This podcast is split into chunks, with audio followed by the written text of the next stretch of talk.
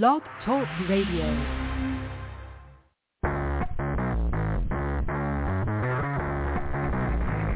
Hello and welcome to Action Radio. This is Greg Penglis coming to you from the historic district of downtown Milton on the banks of the beautiful Blackwater River. And now let's get into Action Radio. You know, it's still fun watching the the show come alive, the lights come on, the you know on the air flashes, you know, big bright red and white, uh, and the um, the theme music hits and away we go. It's, I still get a kick out of this because you know it, it's from sitting at a desk here by myself, and on, and then the next second I'm broadcasting to the to the whole world. Uh, this is kind of wild when you think about it. So we are living in in uh, what is it? Uh, Charles Dickens said, uh, "It was the best of times. It was the worst of times. It was uh, the rest of it I don't remember." But anyway, I do it in that voice. That was Ronald Colman, uh, old British actor, who was in the the uh, the black and white version of, of the Tale of Two Cities. Ronald Colman used to speak like this, and he had this almost kind of nasal sort of quality to his voice, and uh, you could understand him every time he spoke. He didn't look like he, he sounded like this. Actually, he looked like a, or sounded like a like a, some kind of a ruffian, but he actually spoke with a rather classic British accent. Anyway, so that's how that works. So so much Ronald Colman. Where did that come from? I don't know. I don't know where this stuff come from comes from that I talk about on the show. I really don't. It it it just kind of happens. All right. So a lot is going on. Uh, first of all, this is, let me get my notes here. I'm actually going to use my notes today. This might be uh, a novel experience. Uh, but March 1st, this is March 1st, 2023. Uh, I started radio full-time March 1st of 2017. So this is the sixth anniversary of my full-time radio career, uh, except for a, a slight involuntary uh, absence, which was not my fault. Uh, someone else bought the station I was working for. Um, but other than that, I've been pretty consistent uh, weekdays, including a lot of holidays which has been great fun. So I've loved every minute of it. Uh, almost a couple of couple of things have gone wrong. I double double booked a guest once and some other. You know, they were learning. They were growing pains as anything else. So my first year in radio was a little crazy. Uh, fortunately, Mike Bates had a lot of patience with me at the WBY. We worked out everything that we, we could, and then four months later, I was gone. so it's just one of those one of those crazy. I was just getting the hang of it. You know, we are just building our audience. Things were going great, and all of a sudden, boom okay, right, well, change is good, maybe. Um, but that's it. So six years, and uh, I have a lot more to do. Oh, I have so much more to do. Uh, meeting new people all the time. Uh, there are just people are coming out everywhere. Uh, in fact, it's amazing actually how many people turn me down. You'd be surprised how many people turn down the the opportunity to be on radio. I'm not sure why. I mean, how how often do you get a chance? I mean, you know, those of us out there begging to do it it's like uh, military pilots to say, well, I didn't really know what to do. Artillery, you know, you know, F-18 fighters, you know, what, you know, what, or what, what am I going to do? Right? I pick the jets, you know, and they're like, wait a minute, we don't kill for that job. What's wrong with you? You know, or the people like, no, I was an airline pilot for a while, but uh, I, I got tired of it. oh, come on, you know. So the, for everybody that um, that is, is bored on their job. It's a really special job. There's like a million people that would take it in a second. That's just kind of how that works. Radio is the same thing. I mean, millions of people want to be radio hosts. Fortunately, now you can do it. Uh, doesn't mean you're going to be a good host, but it means that anybody can be a host. Things like Blog Talk and all the other podcast services uh, allow, and Rumble and a bunch of other places allow anybody to, to just do this. The hard part is that so many people are doing it, it's hard to kind of rise above the crowd. Although I think we have something unique and special here, and that's what's going to allow us uh, to rise up. And so this is a show about ideas, and my latest idea uh, as of this morning, about two hours ago, is that we need to start a war at CPAC. And the rumor is that Brandon is bringing back the draft. Okay, Brandon, is it true? So I've, I've uh, texted a few very important people who can actually do this. Right, uh, this is the beauty of where I am now. I actually know people that that can do really cool stuff. Anyway, so I've texted the people I know and said, hey, so let's get this rumor going at CPAC that Brandon is bringing back the draft. And the whole, and I put, I put this on Facebook a little bit earlier this morning. The, the whole purpose of this is to stop the war in Ukraine, stop them playing. And if anybody remembers uh, Vietnam, and I'm calling Ukraine, you know, the Republic of Ukraine, Vietnam, um, that the the thing that stopped the war in Vietnam was not, um, well, stop the protests was not the war ending because the war didn't end uh, after the protest stopped. The war went on for about three years. What stopped the protest was that the draft ended. And I think the draft ended about 72 or maybe earlier, and the war ended in 75.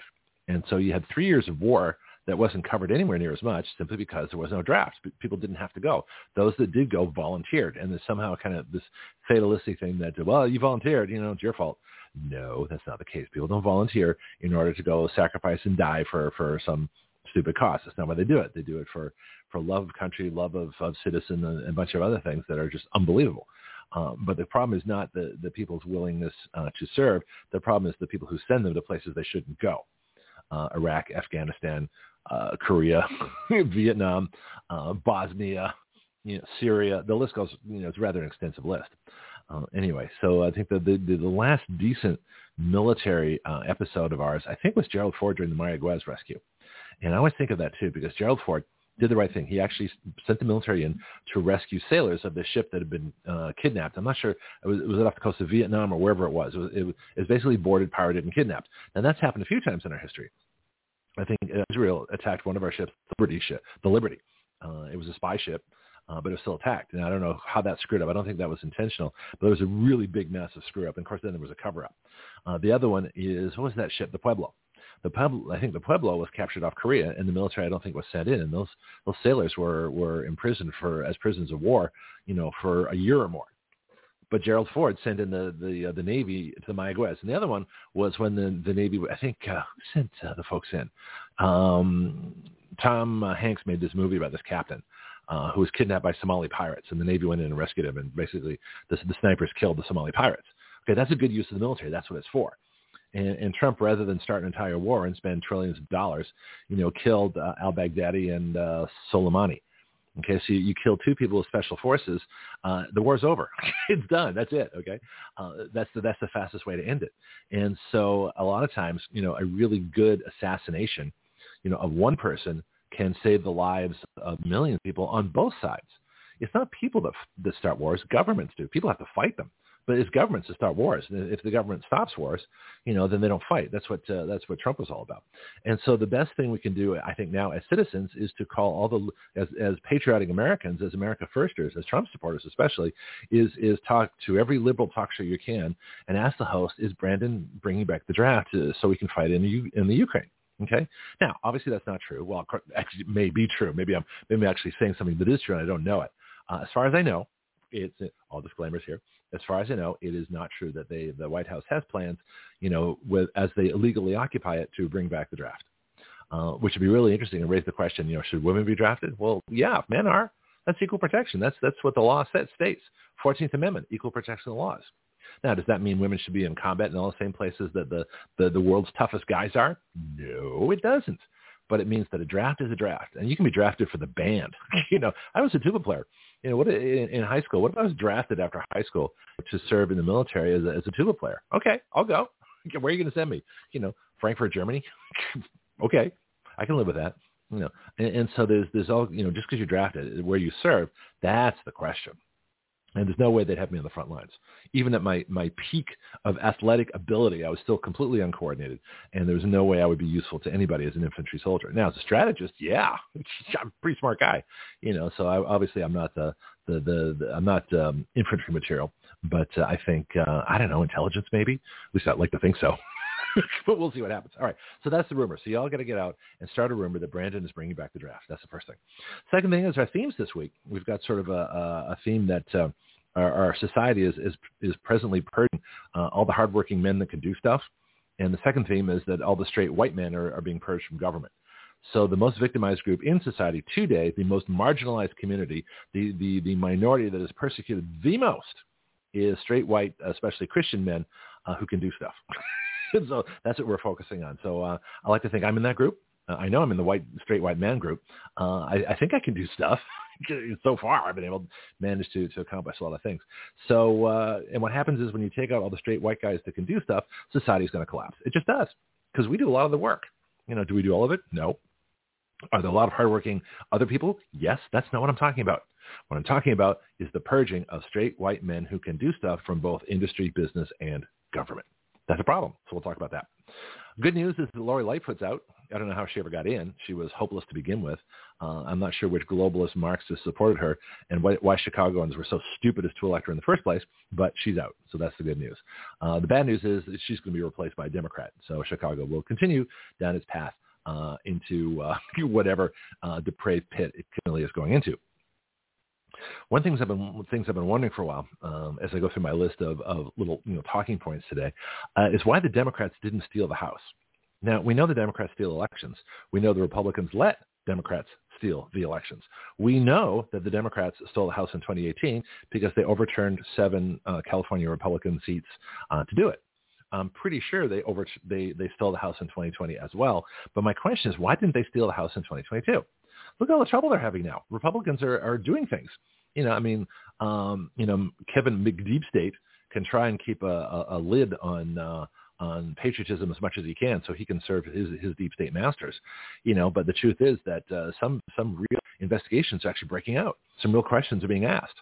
Now the question is will they be allowed to do anything? I don't know. But i'm just you know and i, I wonder i like to wonder things that no one else is wondering about. So i'm wondering why I'm wondering why the democrats did not steal the house this time because they would have gotten away with it because of the geldings the gelding old party the, the republican geldings all right, so those are my talking points. We've got about 20 minutes before um, Wendy gets here. Oh, here's another, one last point. I, I forgot this part too. So for those who've been listening regularly, and hopefully everybody is, um, I've entered a competition. Uh, actually, I've entered Action Radio and me in a competition um, from this new challenges whatever website, and with a grand prize of like fifty thousand dollars, which would be really helpful to uh, to me at Action Radio at this time. But the point is that it's one of the categories, the category I entered, and I may have entered the wrong category, but nothing really fit what we do. But there's other prizes, so who knows? We'll see. But uh, I entered the most creative, and I believe this is the most unique and creative show in the world today. We have people that are not professional broadcasters. Uh, we have folks that are experts in, in their fields. We have fascinating people from young to old uh, all over the country. Uh, we have the only citizen legislature attached to a radio show in the world today uh, I've checked. There may be others starting after after us, but uh, we certainly were the first, and as far as I know, the only uh, radio show that actually writes citizen legislation and supplies it to all levels of government. Oh, by the way, things are heating up in Australia.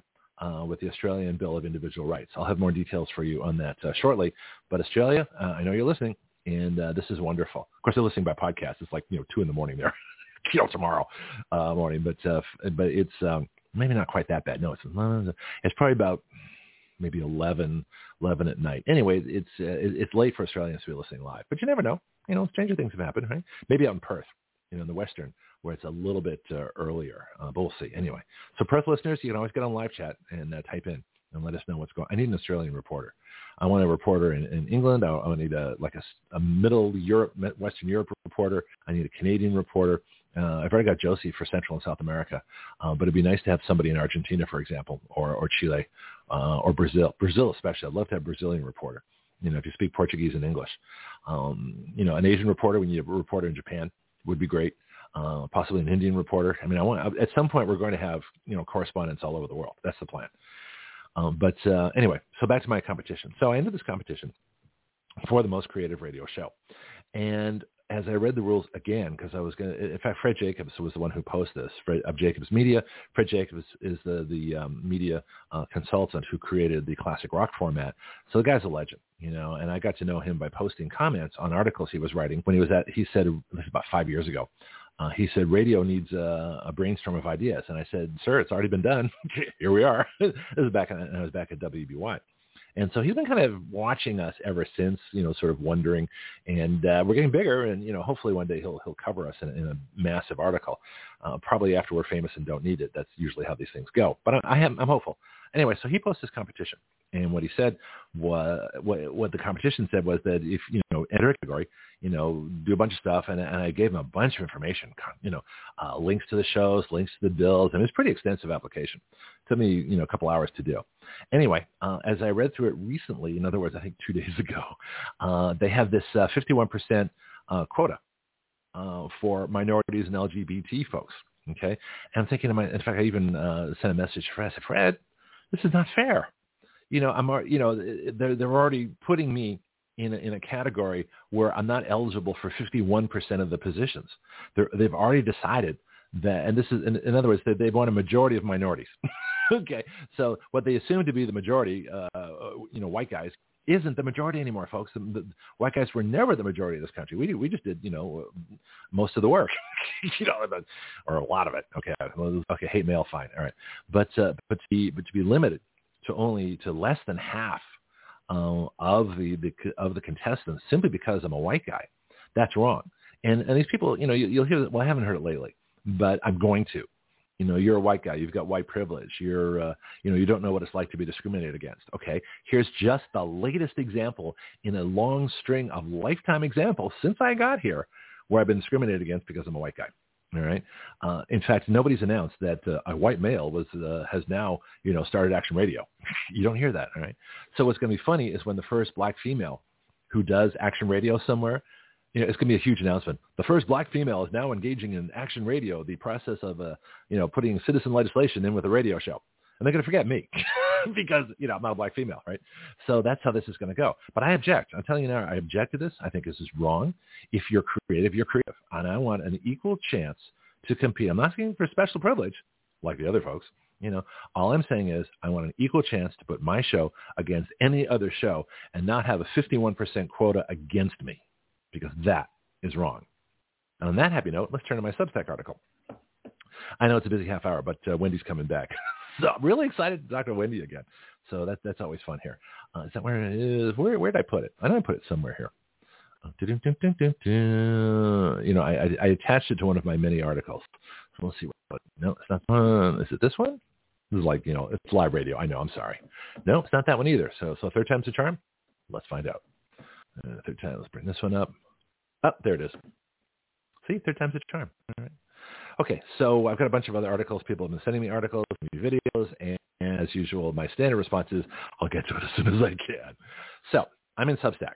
Substack, uh, the uh, the website for Substack for me is gregpenglis.substack.com, and my name G R E G P E N G L I S. Okay, so I wrote an article uh, it's based on a bill I wrote with a friend of mine um, about a year and a half ago. So the article is titled "How to Get 30 Million Illegal Aliens to Self-Deport," and the subtitle "The Secret Weapon is Civil Asset Forfeiture." So I'm just going to read it. It's weird reading my own articles. I know it's kind of strange, but you know I'll, I'll let you be the judge. This article is based on a local bill I wrote with a friend to create an illegal alien-free zone, the opposite of a sanctuary city for illegals. We wrote it for the Santa for Santa Rosa County, Florida.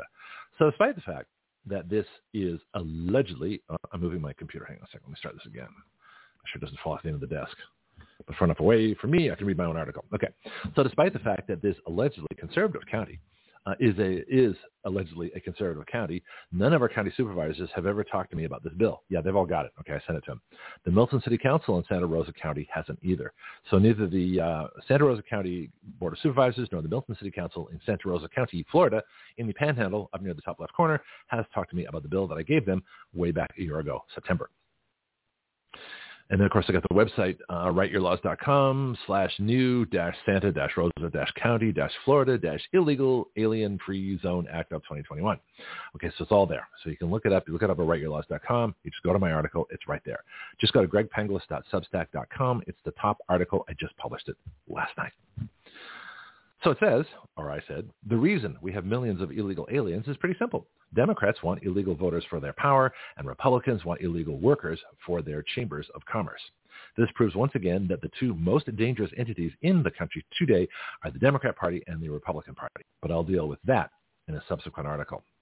Another problem I will deal with later is explaining why every person who, by accident or design, was born on U.S. soil to non-U.S. citizen parents is not, repeat, not one more time, not, not, not a U.S. citizen. Neither are any of their chain posterity.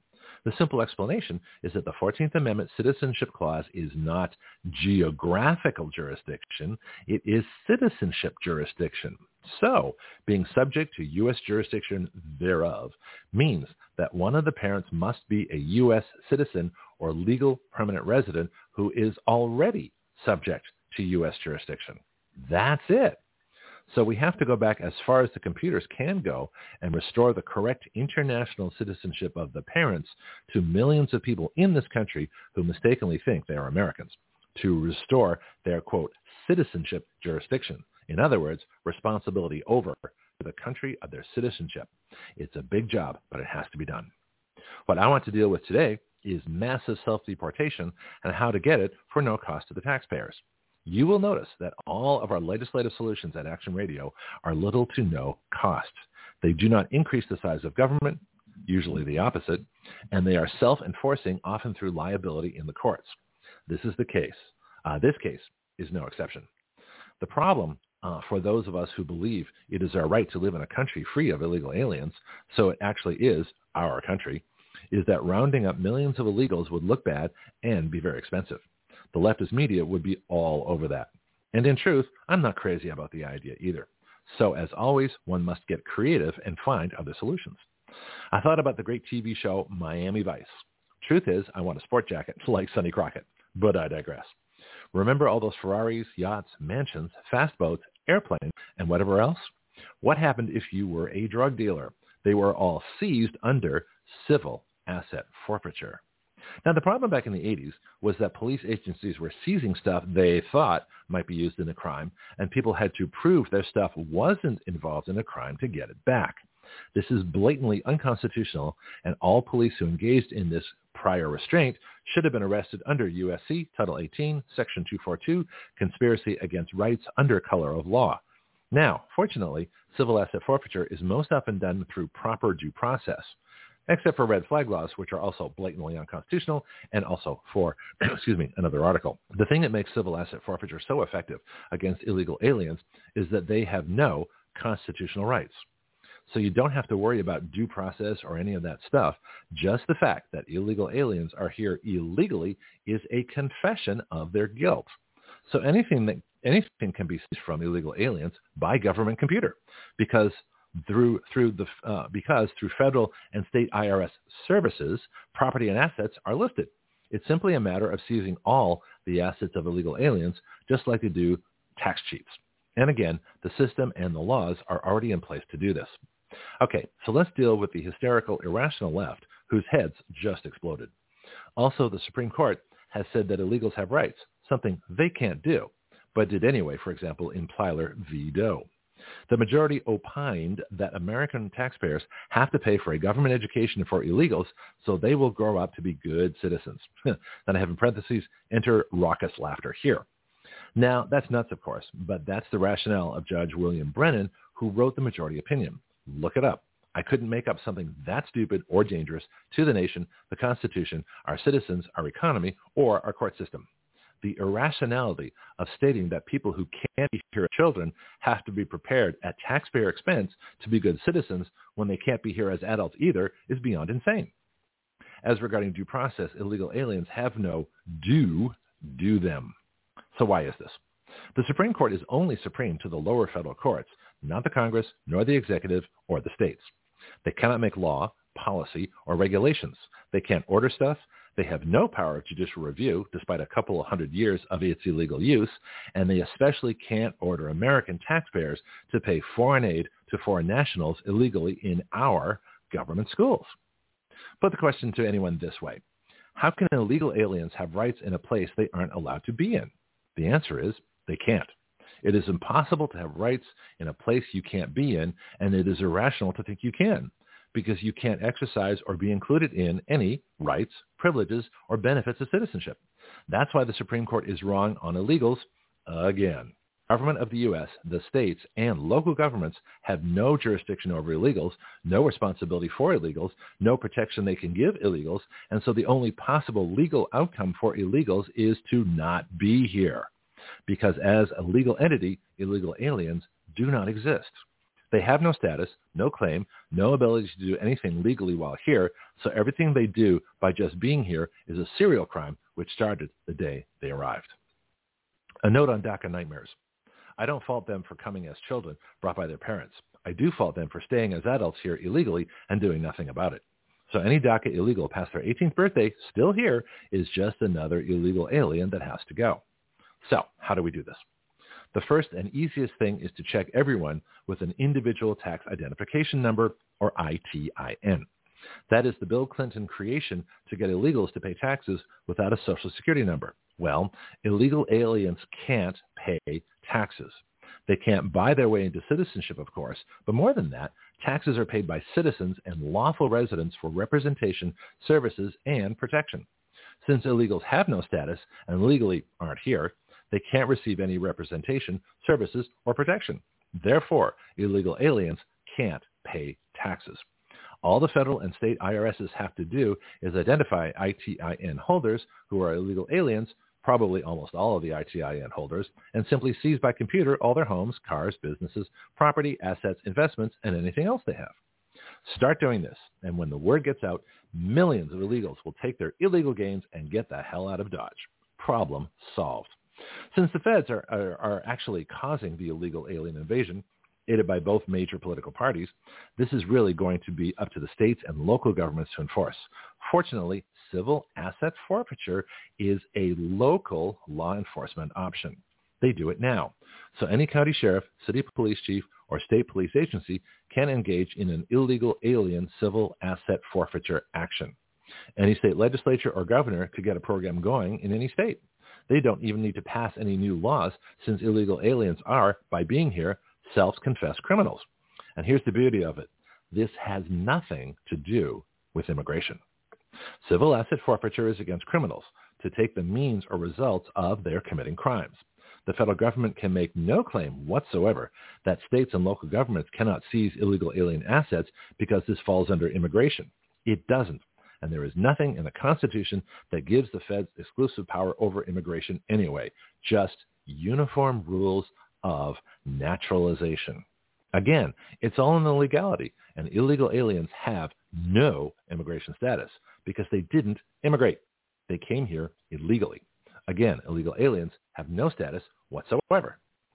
Now that you know all this, it's up to you to share this article with media and government, particularly the county sheriffs, because I have the most faith in them to carry this out. Nothing will change unless you do something. If you want change, make change. If you want your country to be your country, then the illegals have to go by the millions. Take their stuff and they will leave by themselves. It also might help for Donald Trump to consider an illegal alien census when he gets back to identify all the illegals in the U.S. to make it easier to seize their, I mean, our stuff. It might also help to put citizenship on all U.S. driver's licenses. Well, that should wake you up. So Let's only play a couple of uh, uh, things here, and we'll be back uh, in just a little bit uh, with Wendy. Greg Penglis here for my book, The Complete Guide to Flight Instruction. Everyone at some point in their life wants to learn how to fly. Few try. Even fewer go on to get a license. I believe a major reason for that is how we teach people how to fly. My book is designed to help you navigate the flight training system, but it's so much more than that. It really describes an entirely new way to teach flying. So if you've never tried a lesson or got discouraged in your training and quit for any reason, this book can help you. Don't be a rope pilot who just follows procedures. Be a thinking pilot who makes great decisions, who understands all the reasons why we do what we do. You can incorporate these principles into your own flight training at any time. The complete guide to flight instruction is featured on the Action Radio with Greg Penglis Facebook page and is available from Amazon.com.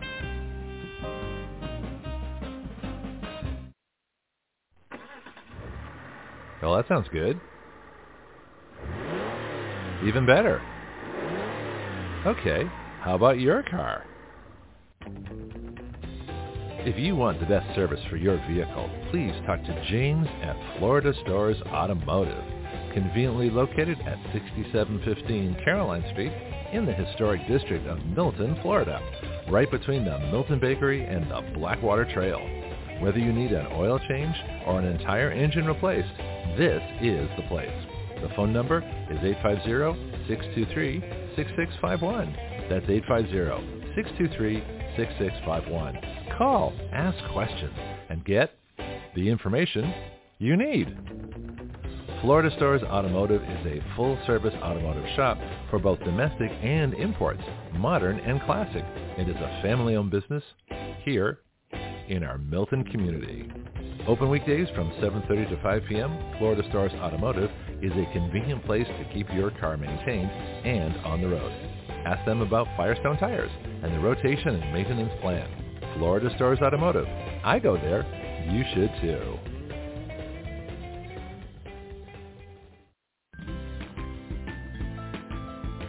Do you know your way around healthcare, insurance, pharmacies, surgery, alternative treatments and choices? I don't. Which is why I'm so glad I met Priscilla Romans, had her on Action Radio, and learned about health patient advocacy. She is the founder of Graith Care, and now as an affiliate of Graith Care, we are proud to offer through our discount code WYL which stands for Write Your Laws, a 10% discount.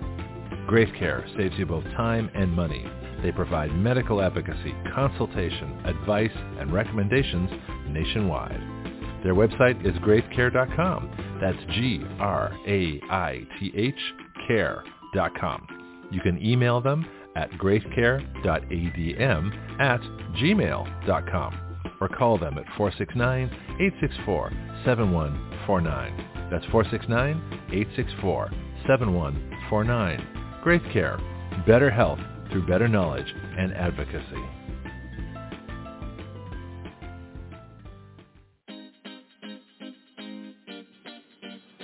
This is Greg Penglis. So what is Action Radio? It is a radio show with its own citizen legislature. That's you, the listener.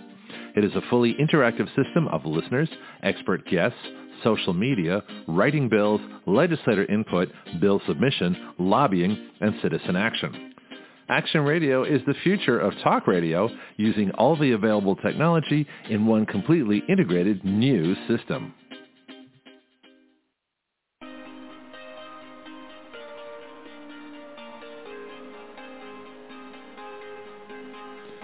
You are listening to Action Radio Online with Greg Penglis. The webpage for all Action Radio shows and podcasts is blogtalkradio.com slash citizen action. Please share our show with all your friends and family, both nationally and internationally. The guiding principle of Action Radio is this. We the people give our consent to be governed through writing the laws by which we are governed. And I am so happy to have uh, Wendy Arthur back, so I, I want to play her theme and we'll get right to it. When all about is corruption, debauchery, and anarchy, when everyone is losing their way, buried in a mountain of fake news and propaganda, there is a place you can go where beauty and poetry of the mind get to play. Where is that place? Where is that space of wonder and magic? Where else? the Action Radio Art Report with Wendy Arthur. oh, did I make a mistake, Wendy? Wait a minute. Let me, let me, let me try this again here. I know it's here somewhere. Wendy, W-E-N. No, that's not right here. I'll find it here somewhere. This, is, this is all intentional, of course, folks. Uh, oh, here we go. Here we go. Do you really want the truth? Do you have questions you can't ask in church? Welcome to the Oh My God Report. Wendy Arthur is more concerned with truth than propaganda, putting more value in scripture than religion, and more about you and your relationship with God than your membership in any church. This is Christianity with a kick. Well, that's certainly more like it. oh, wait a minute. Hang on a second. Hello, Action Radio. Yes, God. Yes. Okay. Um, oh, you're glad she's back too. Oh, that's wonderful. And uh, what was that? Marconi says hi. He, he likes what we've done with his invention. Thank you, God. Appreciate it. All right. Um, God's got you back too, Wendy. That ain't hey, it. Bianchi. That ain't it. Bianchi's here Gather, too. young children, and you shall hear. Good morning. Gather, the young we children, most come. fear. Come gather, and you shall hear of the wise, wise wisdom of Wendy Arthur. We need something that rhymes with here, with Wendy our dear. Something. We'll figure it out. Good morning, Wendy.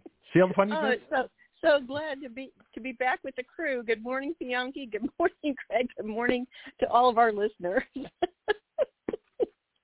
oh, I tell you what, this is this is going to be a great morning, and um, Oh, good. Well, it already is. I probably I'm, yeah, I'm probably not going to say real popular things this morning, but uh, Oh, good. might Situation on normal. toes, but It, you got to do yeah, it. situation You- normal. You got to do it. Got to do it. So the Lord's been speaking to me about the mouth, specifically my mouth. and well, you're and, engaging uh, it now, so that's a good thing. So yeah. yes. Well, you know, scripture says, you know, how can, you know, uh, sweet and bitter water come out of the same well? Huh. So, um, it's our our mouth is you know things come out of our mouth just like you know we draw water from a well so um he says blessings and cursing should not come from the same mouth that makes and sense um and and when when we think of cursings we, we you know we can think of curses from witchcraft or we can think of curses you know like you know not nice language or we can Mhm. think of um you know just you know saying you're never going to amount to nothing. That that's a curse. And things that we speak with our words, God is really, really reinforcing the power of what we say. The power of the tongue is what Scripture calls it. Because he Hmm. it's such a little member of the body that it causes great fires with just a spark. Oh, entire Um, wars. you know, I mean, you know, Yes, mass starvation, millions of people killed. yeah, exactly. Yeah, you know, One so jerk with a megaphone, of our yeah. words Yeah. um, is is extremely weighty, and and because we are um, an information society and we read Mm-hmm. m- literally millions of words um, in the course of a day, um, and we speak many many words in the course of a day. He wants us Especially to realize, um, and Yeah. yes, especially your job. Uh, he wants us to realize the power of what we're. I mean, God created everything by speaking it into being. You know, Hmm. light be. It was. You know, um, so there's there are so many things. Um, our words create. That that's what they do. They create because we are part of God. We are made in His image, and He creates, and He created with speech. So we do the same thing, not um, as grand, obviously, as what God created. We're not going to create an entire universe like He did, um, but what we create with our mouths um, certainly shapes our lives and our world, uh, and those around us.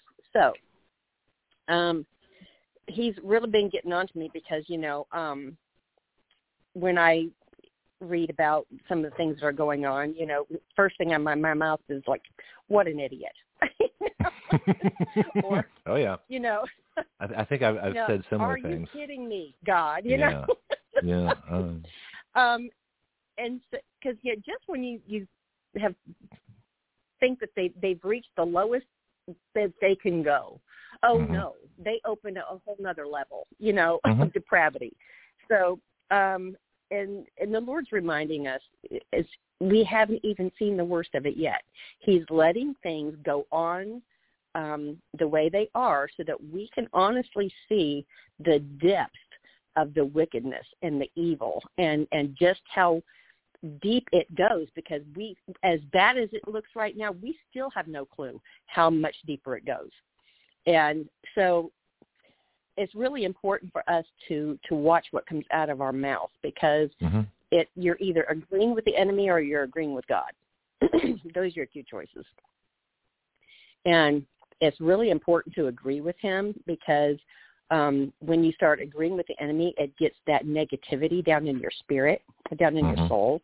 And then once the negativity is there, then fear can come in or bitterness can come in or um, pride can come in, all kinds of stuff. It just opens doors to, to all kinds of nasty stuff we don't need in our lives. So the good news is good stuff is coming, but the really bad stuff has to be revealed first so that we can see why it was necessary for the entire dismantling of, of what well, is. I understand the logic, but you know, it, it's it's a it's a lot, you know. And uh, well, a couple of things I jotted down as you as you were talking here.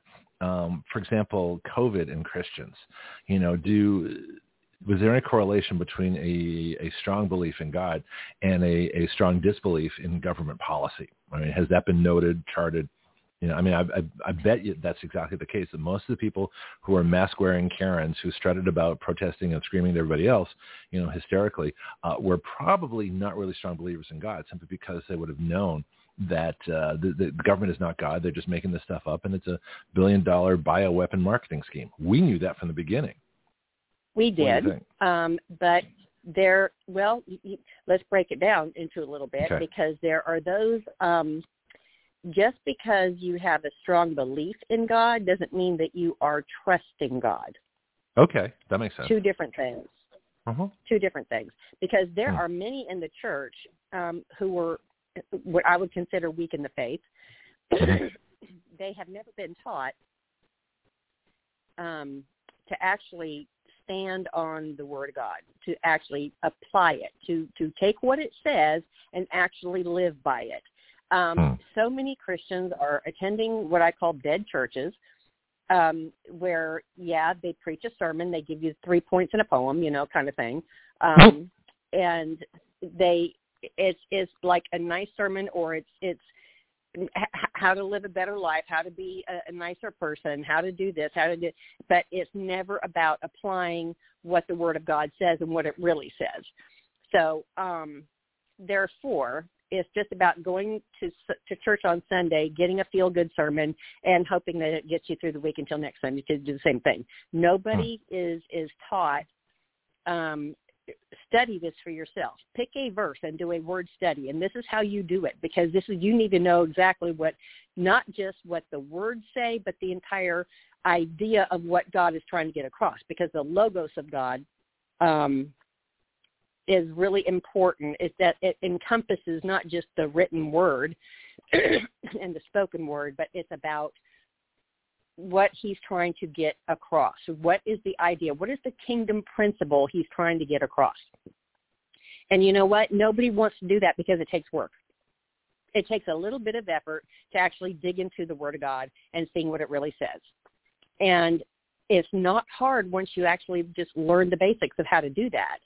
And Mhm. it's really important for you to, to, to learn what these words are saying because he's saying if you understand what I am saying with the original intent, not what's been preached from the pulpit, and I'm not saying every pastor is is wrong. That's not what I'm saying. Not every church is wrong. I, there are actual pastors who who dig into the word and actually bring this to the congregation and encourage them to do this themselves. That's awesome. But if you aren't studying the word for yourself, you are depending on that somebody else is actually telling you the truth. And how do you know? It says test your teachers. Test your teachers with the Yeah, I word of that. God. Is what they're teaching um, actually what I'm saying is what God is asking you because they aren't held accountable for your life. You are.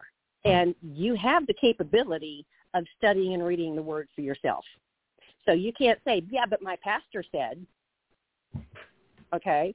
Mhm. and pastors who are truly leading their congregations in the wrong direction or or giving them a, what I call a watered down gospel, a false gospel, teaching a false Jesus, um, then they're going to be held accountable for a whole lot more than you ever thought of. Um, because pastors and teachers and those in authority are held to a much stricter standard according to what God says in His Word, and you will be judged on that standard. So, but if you're just, you know, the, person who's just learning and just trying to understand what God's about and who he is and his heart and his character and all that kind of stuff, and you are depending on those um, who are older and wiser in the word than you are, that's understandable because you're a baby Christian and you're you don't feed a baby a steak. You got to give them some milk and let them grow into you know their maturity and all that kind of stuff. So it's the same thing with the Word of God you know there's a lot of grace for for baby Christians or or those who are seeking and don't even know Mhm. him yet but but they want to um but different standards but for those who are mature in the faith and they are teaching others you better be teaching what God is really saying you better not saying well this is what it means when it don't that's that's not good so Well, now let's get back to, to what go ahead well, I was just say, isn't it? Isn't this what theology schools are, are supposed to do? Teach people how to get into the Word of God rather than, I don't. What are they teaching? You know, business models. What's going on in theology Oh, you mean the theological seminaries are now theological cemeteries? Seminaries, They- not they cemeteries. yeah. teaching- No, no, no, they are cemeteries now. Uh, Oh, they are are not cemeteries. seminaries. Seminary. Oh. the- It used okay. to be when you went to seminary, you learned the Word of God. Mhm. No, now you are, are you are learning how to run the church as a business. Oh, it is, I was joking And- and about that business get- model thing, but that's that's actually know happening. that that is not a joke. That's Wow. actually that's been happening for years, and they Huh. are not turning out Christians. They are not turning out pastors. They are turning out business leaders who are trying to run the church as a business and trying to get butts in the pews rather than teaching somebody about the Word of God so it changes their lives from the inside out. Huh. So I I am calling them out. I'm calling out all seminaries that are are not teaching the Word of God and they're not modeling it after what it says in the Scriptures. You know, you're going to be dealt with because God is saying this is the time for the for the church to be judged right now. He is mm-hmm. starting in the house of God, and that means seminaries, that means churches, that means um, Christian ministries, quote unquote, um, mm-hmm. who are using funds in all the wrong places. So yeah, no, that's you're going to see a, a lot of stuff start coming out.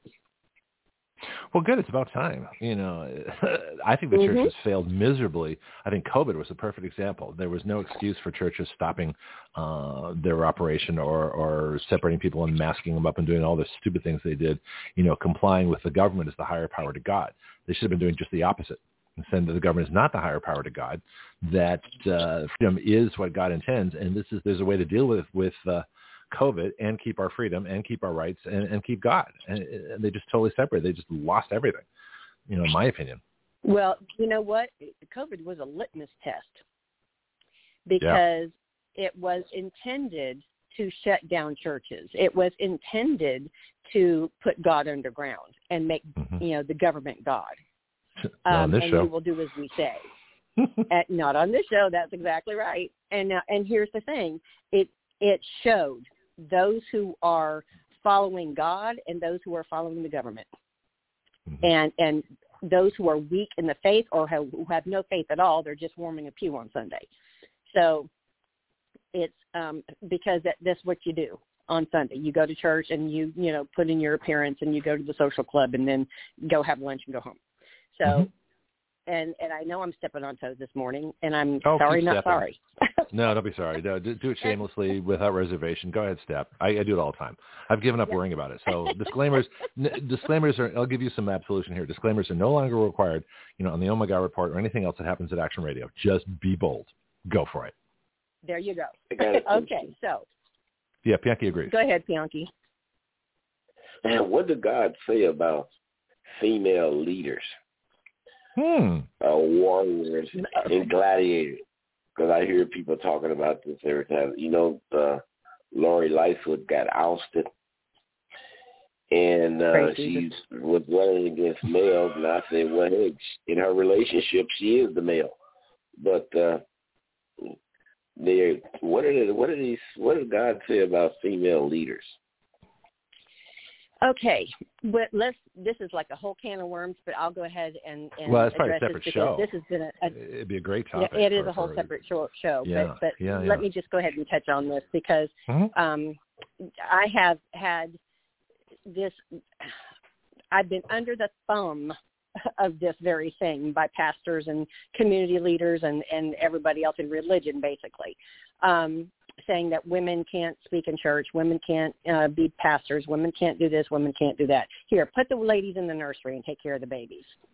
Um, and, and, and maybe the young ones in, in Sunday school, they, they can teach those, but you know, n- not, they can't teach men, they can't do this, they can't do that.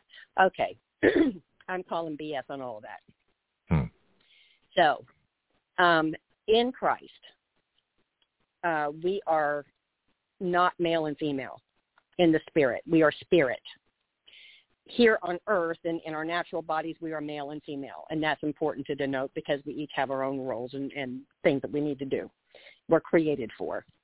Um, but as far as teaching, when Paul says, do not allow the women to, to speak in church, he was talking about Corinth only the church at Corinth. Corinth at the time was a major metropolis where everything happened. It was very progressive, very liberal, very evil. And the church, the believers started gathering together and and they had no understanding of what was going on and the women were very boisterous, very um um, promiscuous actually in Corinth and and and loud and out of order as far as um, any it, what what most other cities would, would be doing. Okay, um, major liberal women and men in Corinth. So Paul's coming in. He's trying to teach them because they were being very loud in the church and if they had if there was somebody said something the teacher was saying something the women were questioning it out, out loud and wanting to know well what does that mean? And they, it, it was causing chaos in the church. Nobody was able to to learn because of of all the disruption going on. So Paul addressed only the church at Corinth about don't allow your boisterous women to disrupt the church. Don't allow them to speak in church. If they need to know something, wait till you get home and let them ask their husband about what's going on. So you never see that addressed to any other church, just the church in Corinth. So I, I want to tell people who've been brought up in religion, who've been taught that women are not to teach, women are not to do this, women are not to do that.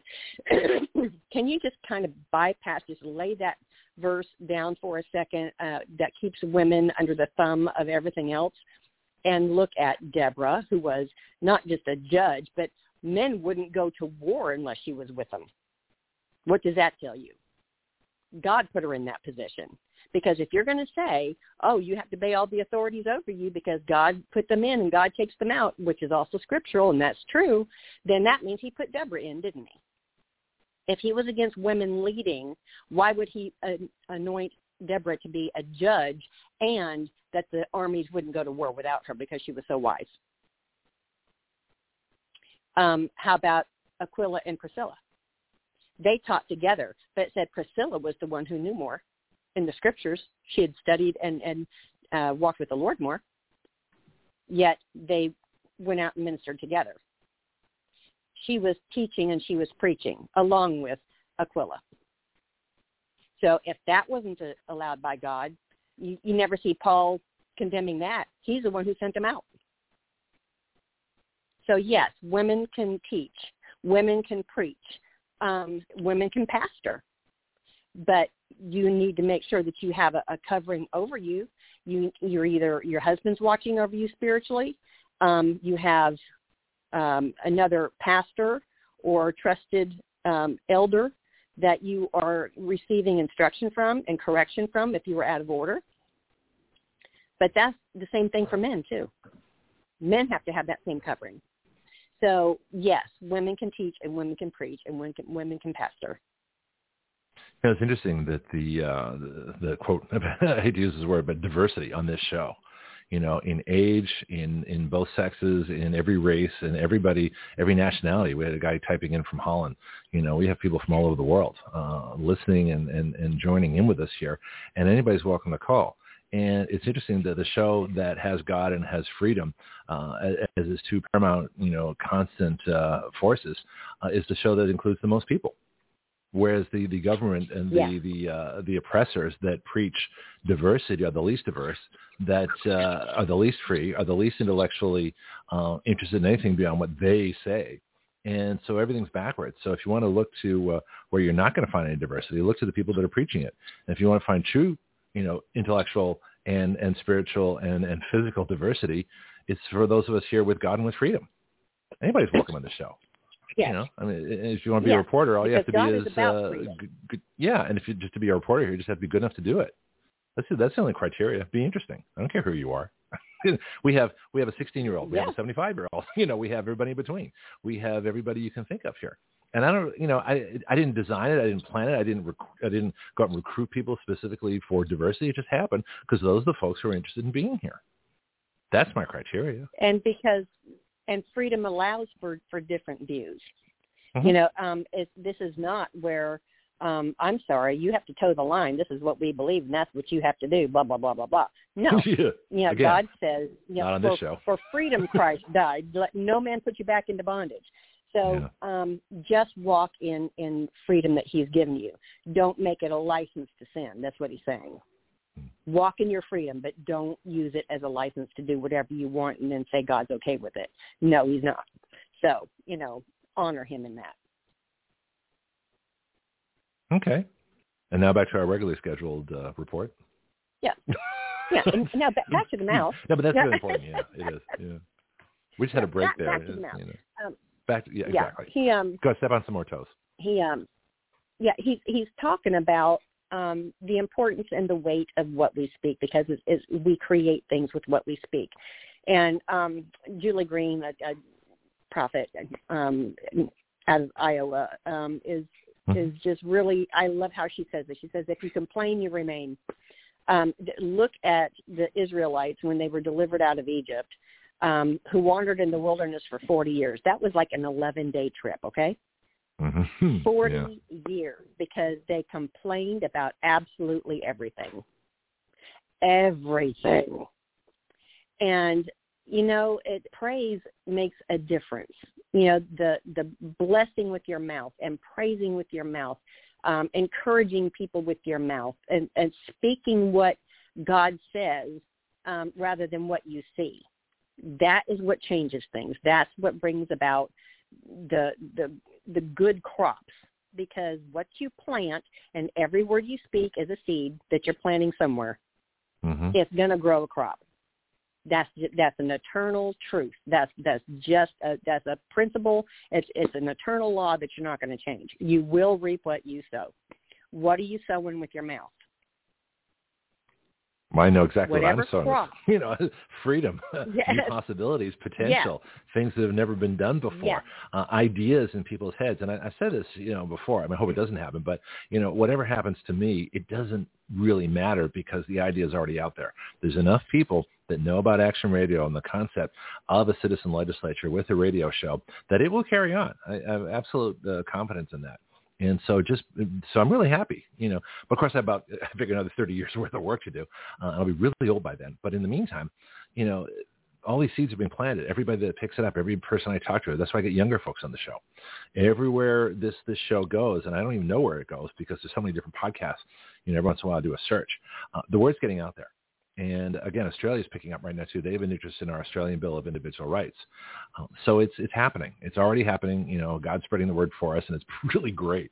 Uh, I just happen to be here at a microphone and a computer, and, and we have the technology to broadcast, you know, to the world is what we're saying here. So it's it's it's amazing. Yeah. It is the best of times and the worst of times. So that's the good news.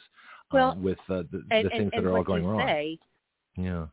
You know, is is is that action radio is about action. And, know, we we're not going to sit here Mhm. and complain. There are 50 other radio shows and television shows um, out there uh, that do nothing but complain about what's going on, but they don't have the solutions to it.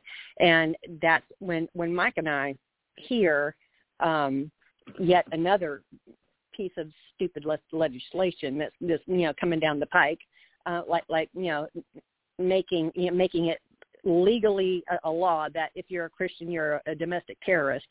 Um, you know, that um, and yeah, that's in the works. Uh, so instead of us saying, "I can't believe that that idiot's doing this and that," that no, that's that's not speaking. That's allowing negativity into your spirit and allowing that open door to more crud to come in. So what we say is not going to happen in Jesus' name. We call that down. We declare and decree in the name of Jesus that this is not going to pass. This is not going to happen. That you know people will walk in their freedom and their faith and their freedom to do so. The Constitution will be upheld in this country. And uh, da da da da da da. da. So I, Mhm. that's what we speak. That's the word of God. Okay, um, and his his ideas of freedom to to speak that. So it- it's not like you have to be quoting scripture um, but you have to understand the the law of God and all the laws of God, and and quote the ideas of coming against things that are not of Him. So that was just a small example of what you can do, of, of Mhm. how you can speak, what what the power of your words are, because declarations and decrees are, are legal terms, and and you have to understand that it, everything is is being seen and heard in a court of heaven that we don't see here, but it is very active. And and to me, the spirit realm is much more real than than what we're walking in down here. But because that's where things happen. Nothing happens here in the natural unless it happens in the heavenlies first. And there is great warfare going on in the heavenlies. Great mm-hmm. warfare, not just in the courts, but literally between the demonic realm and the an- angelic God's angelic realm. That they are literally fighting over territories and people and souls. So and yeah, it, and once you understand that, you understand the, the why it's so important to God what we speak down here, because your Mhm. kingdom come on earth as it is in heaven. So that's that's our whole goal is is to to make sure the kingdom rule and all the good things in the kingdom are in operation here on earth. Um, as as as much as our sphere of influence, because everybody has a sphere of influence and, and has the capability of bringing that down here once they understand the principles. So what we speak is very, very important, and that's that's where we're at today. so, so I hope that's something to think about today and to maybe put into practice. Oh, absolutely. I mean, I, you know, I, I think we, we try to do that every day here. I mean, that's the whole thing. Let me, let me scroll down here. And where is my, ah, here we go.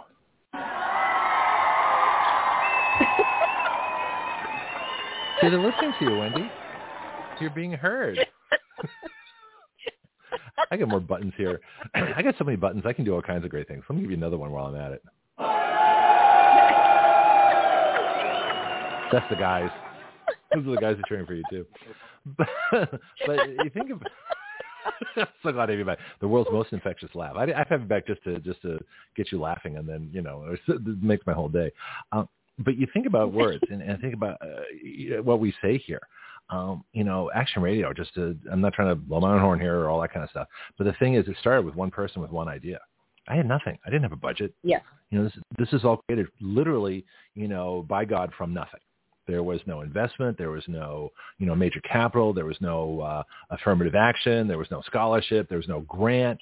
There was nothing. This literally came from nothing and I got a job. Yeah, I, started, yeah. yeah. People don't really understand the sacrifices you made to make this happen. Um, Because oh. yeah, and again, I, I I remember those early yeah. days. I mean, wow. Oh yeah, really, and, really and, I'm not doing this because it's not about me. To make this happen. Yeah, yeah, it's not about me, but it's right. just the, the whole point is people say, "What can I do?" I'm just one person. I know what one person can do. I'm doing it. you know, yeah. and so from nothing, from just an idea. So an yes. idea is your is your capital yes. with God. Ooh, can we write that down? Ideas are your capital yes, with God. Put that down. There's a show for you. Yes. Go ahead. What do you think? God gave you the seed as an idea, yeah. and you watered it, and you worked it. Mm-hmm. You know, and He's blessed that. So, yep. um, so with my words, I would just like to bless everybody in our listening audience today, in the name of Jesus, that you would have His heart peace, that you would have um, encounters with him today in unexpected ways that you would understand him better in Jesus' name. Thank you. I suppose you have to go, which is too bad. I like having you on the show. Welcome back. Glad to have you. And if you ever need time off again, just let me know. But uh, uh, you add so much. Uh, it's incredible what you do for this show, and for me, you know, personally, to do what I do here. So uh, we're definitely a team. Mm. All right, guys. Okay. You have a great day. Thanks, Wendy. Bye. Bianchi, what do you think? Oh, I think it's great. Okay. You got a cold? You sound a little under the weather there. Yeah, I had something floating around. I told you I went to my Asian uh, car repair, and I probably ran into something I had never seen before. Got the Asian flu. Something like Yeah, that. Yeah. Well, you I tell you, uh, this is the beauty of being a tour guide. Was because as a tour guide, you know, I met people from all over the world, and so every bug, you know, every every aerosol, every every you know, uh, every sneeze and cough from the, the the hordes of people that were down at Fisherman's Wharf, you know, and I used to drive the tours, the cable car, uh, motorized cable cars, and the duck tours, and we met everybody, you know, in mass. it was great, and we, and we you know, we, we weren't masking, we were, we just, of course, nobody ever heard of that then, right? We just thought that was for for certain Asian countries, you know, where they put masks on. We never understood that. Those don't work. anyway, it's kind of funny. But uh, it's good to have Wendy back. Uh, I don't want to take a break. I already just took a break. I don't know if I want to do another one uh, so quickly here. We got a lot of stuff to talk about. Um, so let me get what's on your mind. Then I, I want to get back into our discussion that we were having. Uh, the, the two themes, as I, as I talked about, in the first hour was kind of blistering. So if you missed, uh, there was a whole flurry of activity. I went over my article, How to Get 30 Million Illegal Aliens to Self-Deport. Uh, I talked about uh, our basic theme here that uh, they're getting rid of, uh, you know, industry and business are getting rid of all the, uh, the hardworking guys who know stuff and government is getting rid of all the straight white guys. And so if you're a straight white guy who knows stuff, you're the most victimized person, the most marginalized person in the most marginalized community today, as you're being told that you're the one who's oppressing all the other communities who are advancing because they get the special government privileges. So it's really an interesting contradiction. So that's why I'm kind of focusing on that, um, that you get rid of all the guys, and, and especially the straight white guys, that do the work and know how to do stuff, you know, everything's going to collapse. And you see that with airliners that are almost running into each other, with uh, building problems, with, uh, you know, train accidents and everything else. You know, it's not going to work. I mean, how many countries, you know, work uh, on a diversity model? I don't think any. You know that work. And most countries are corrupt. Most countries have a hierarchy. Most countries countries have an aristocracy. You know, you get to be uh, a, a ship captain or an airline captain or a, or a governor of a province, not because you have any inherent ability. It's because you, you're born into the right family. Well, that's no way to run a country. And yet that's what seems to be happening here. We're adopting all the worst corruptions of the rest of the world uh, and still calling it freedom. And it's not working. It's simply not working. So, Bianchi, what do you think about all the guys that know how to do stuff? it's um, it's an issue. Yeah, it is an issue. What's going to be what's going to be done about it? Well, that's a good question. Uh, that's that's probably next week's shows. Let me so let me continue to outline the problem here. While I'm at it, let me just play. In fact, let me just play my uh, my my remaining uh, announcements here. We got uh, Diane Warner coming at the top of the hour. We're going to talk election integrity. There's a huge scandal in Arizona. It is far worse than anybody could have possibly imagined. So I'll just play my normal stuff here. Back in about three minutes. This is Greg Penglis for Strike Force, your source for pure energy. Strike Force is a concentrated energy drink that turns a half liter of your favorite beverage into an energy drink. You make your energy drink yourself. Action Radio is an affiliate of Strike Force, so our listeners get a 20% discount. All you do is add our code WYL to the discount code window at checkout. WYL comes from our website, Write Your Laws. So, you can get your energy drink, a 20% discount, and help Action Radio change the relationship of we the people to our government. Not bad. Strikeforce is at strikeforceenergy.com. That's strikeforceenergy.com. Start your engines.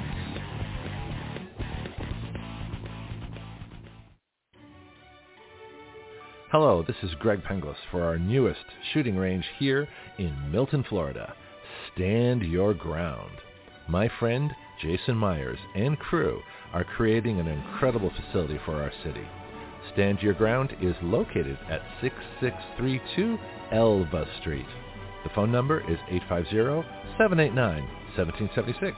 Their email is standyourground1776 at gmail.com. Here you'll find either in process or already going an indoor shooting range, axe throwing, archery, a rage room, self-defense classes, concealed carry weapons classes, security license training, paintball, a full-service gun store, and 24-7 online ordering.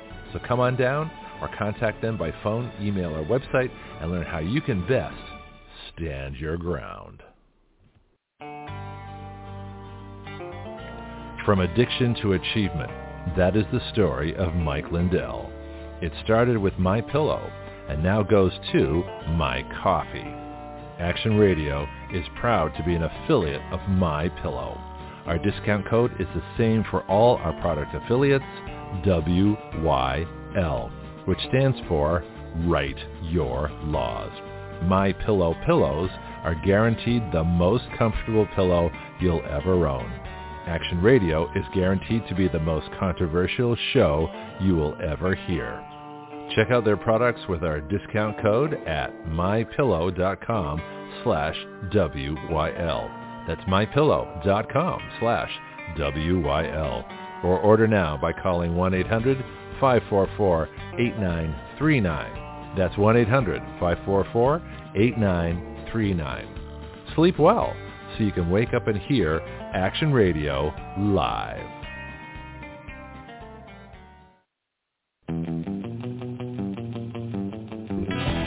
Action Radio.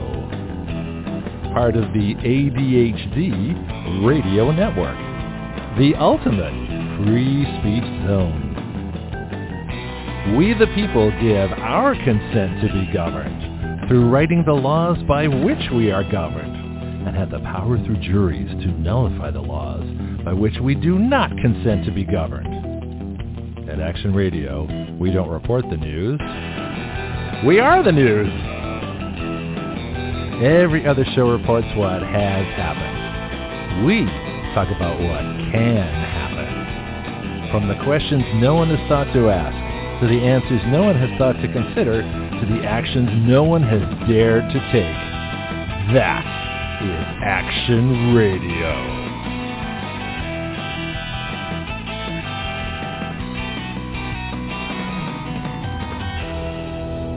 And we are back. I've got Bianchi on the line, and I've got a bunch of stuff to talk about, and we're pretty much open game for the open game, open for w- w- fair game and open, you know, open whatever uh, for the balance of this hour, and then of course uh, uh, Diane Warner is going to be at the top of the next hour uh, with our election integrity, medical freedom report, wherever she wants to go with that. But again, there's a lot happening. So let's get back to our themes. And again, we have two themes here. One that uh, the guys who know how to do stuff are being dumped, uh, and the other is that uh, white guys are being kicked out of government. And this just seems to me irrational. I don't understand it. It makes no sense, and yet that's what's going on. All right, so I got a couple of different articles. I want to. I want to start with the with the, the guys being kicked out of everything. Apparently, the Equal Rights Amendment is back, uh, and I think it's a good thing um, because the Equal Rights Amendment, uh, men actually come out much better uh, in the Equal Rights Amendment uh, if it if it passes again.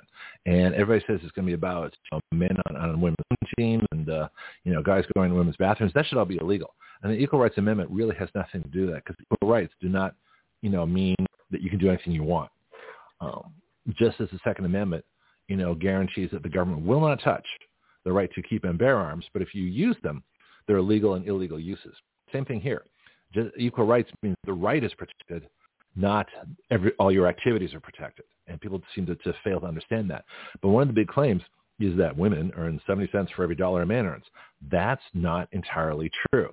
Uh, what's true is that if you take all the working men and all the working women, uh, men earn more money because they work harder. They're more ambitious, and that's what the, that's what the study, you know, found is that guys work harder. Uh, they don't take as much time out for kids, and they sacrifice other things. Um, they take on jobs that pay more money. They take on uh, things in college that pay more money. That's what happens. And that's just how it works. So going to get a couple of articles. I see which one to start with here. Let's start Men Hard at Work. And this is a public, this is called Public Health Post. And this is, it's a little, and they fuzz out my, why'd they fuzz out my chart? Ah, weird things happen on the internet. Let's see if I get a little, ah, there it goes. Now it's a little clearer. Number of occupational injuries, injury deaths in the U.S. from 2003 to 2018 by gender. Guess who died more, men or women? Men by a factor of five times. Well, actually, no, it's even, it's, uh, uh, looks more like 50 times. So in 2003, uh, women who died uh, from injuries at work were 446. Men was 5,129. you know, let's go up to 2018. 413 women died of injuries at work. 4,837 men. So who's out there doing the dangerous jobs? The guys are, obviously.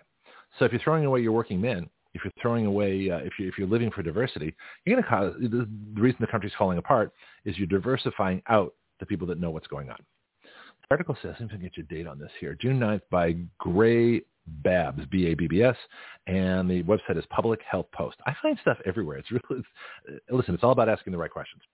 So he, they, he says a staggering 23,000 people died of work-related injuries in 1913. Thanks to labor unions and protections established by the Occupational Safety and Health Administration, workplace deaths occur only at 5% of the rate they did in 1913. See, that's a good thing, right? The Centers for Disease Control and Prevention lauded the 20-fold reduction in workplace deaths as one of the great accomplishments of the 20th century you know, it, it was it was common for for people to die, you know, walking across open steel. I mean, Bianchi would know about this in construction sites, and that's why a lot of uh, uh, uh, construction companies employ Mohawk Indians because Mohawks have no fear of height. You know, I've talked to guys that work on the Golden Gate Bridge. You know, they're up there in the wires and in the cold, and the, they love it. It's great. It's excellent. They have no fear of heights, none. And certain people just don't. You know, I don't have fear of heights in an airplane. I do on a step ladder. Go figure. Okay, that's why I was a flight instructor, and then not a not a home repair person. you know, because simply I don't feel comfortable on a step ladder. I have no problem being in a biplane, open cockpit, upside down. I just don't. It's just it, it's kind of weird, but that's how we're all built. Anyway, back to the article. Even with the significant strides made to reduce workplace fatalities, 5,250 U.S. workers died in 2018 because of occupational injuries, and 92% of the workers who died were men. The gender disparity in workplace fatalities has remained steady for the past 30 years. Why do so many more men die than women?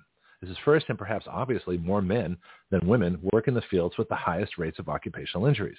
The occupations with the highest rates of death are loggers, fishing workers. You guys ever seen The Deadliest Catch? Okay. Uh, aircraft pilots. Well, that's interesting. I didn't think that was such a. Uh, I thought, uh, you know, being a pilot, I didn't think it was that it was that dangerous. But uh, they're probably talking small planes. You know, read my book, The Complete Guide to Flight Instruction. You will be a better pilot you will more, think better, and uh, hopefully the whole purpose of writing that book was to, to reduce uh, the injury and fatality rate of, of uh, you know pilots, uh, especially private uh, and uh, you know smaller plane commercial. Anyway, it says the workplace fatalities in, in these. Prof- oh, wait, the other one was flight engineers and roofers. That's interesting.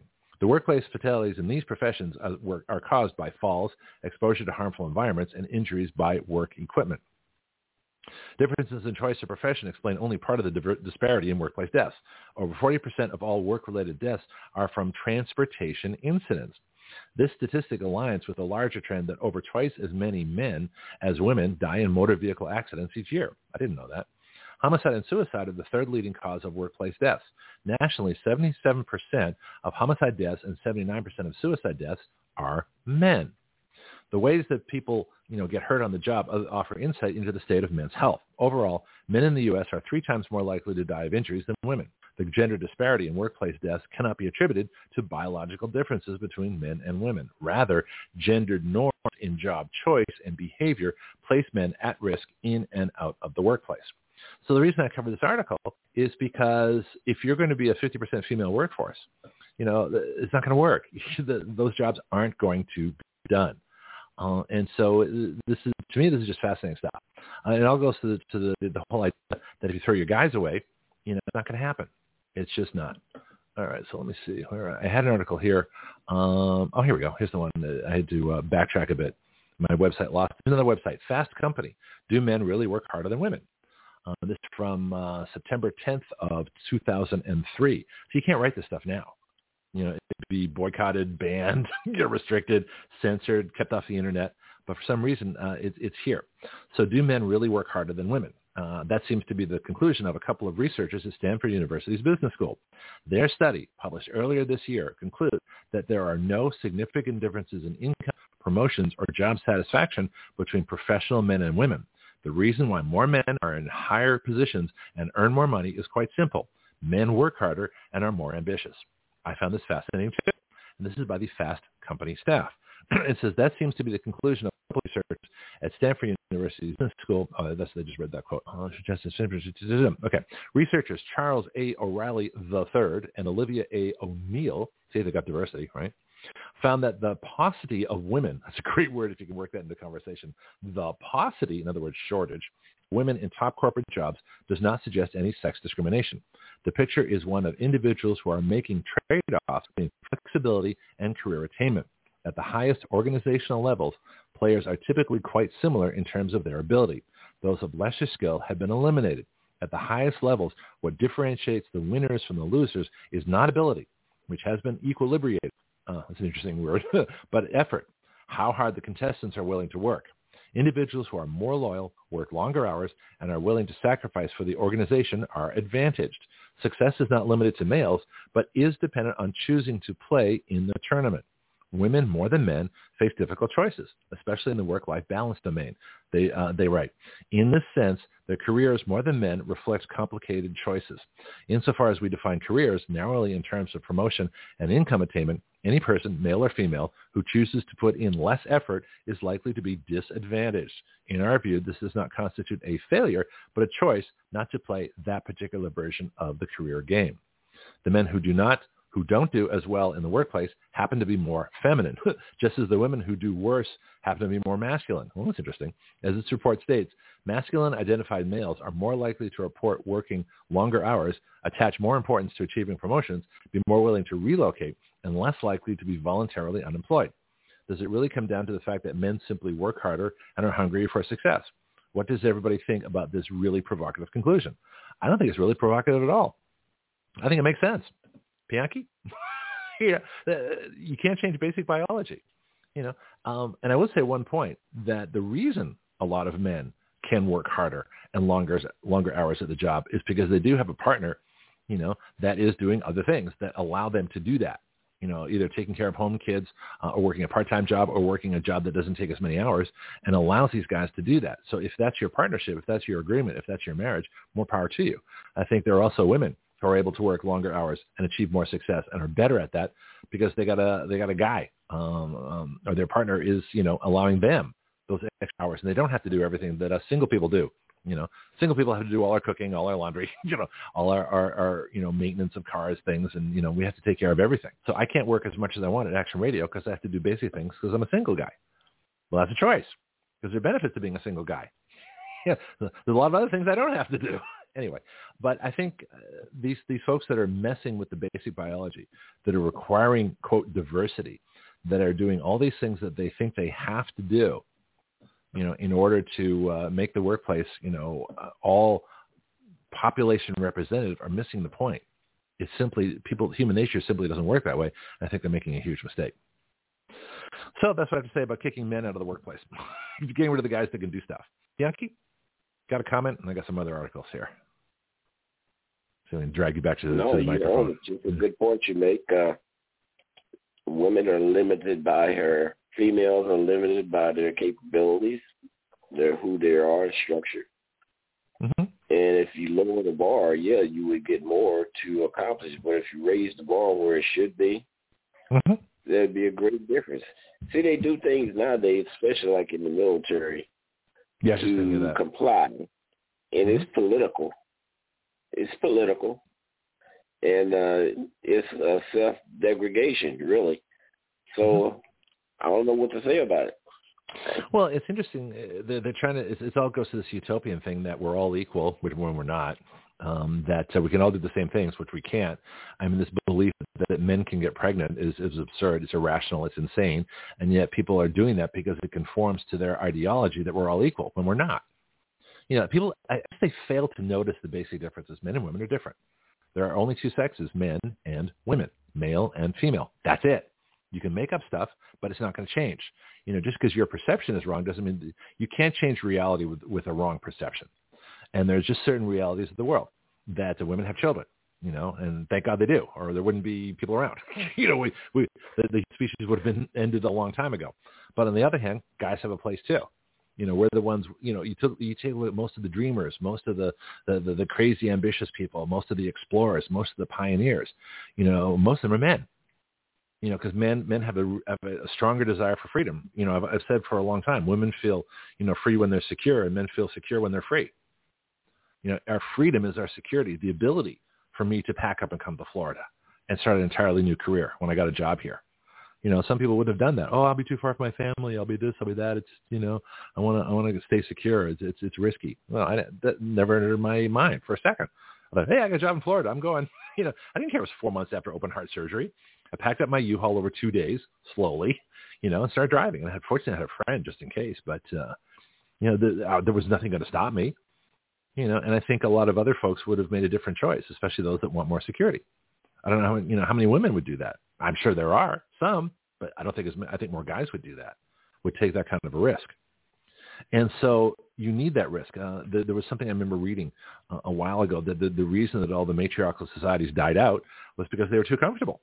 You know, they had too much security. They never advanced. You know, they were quite happy the way things were.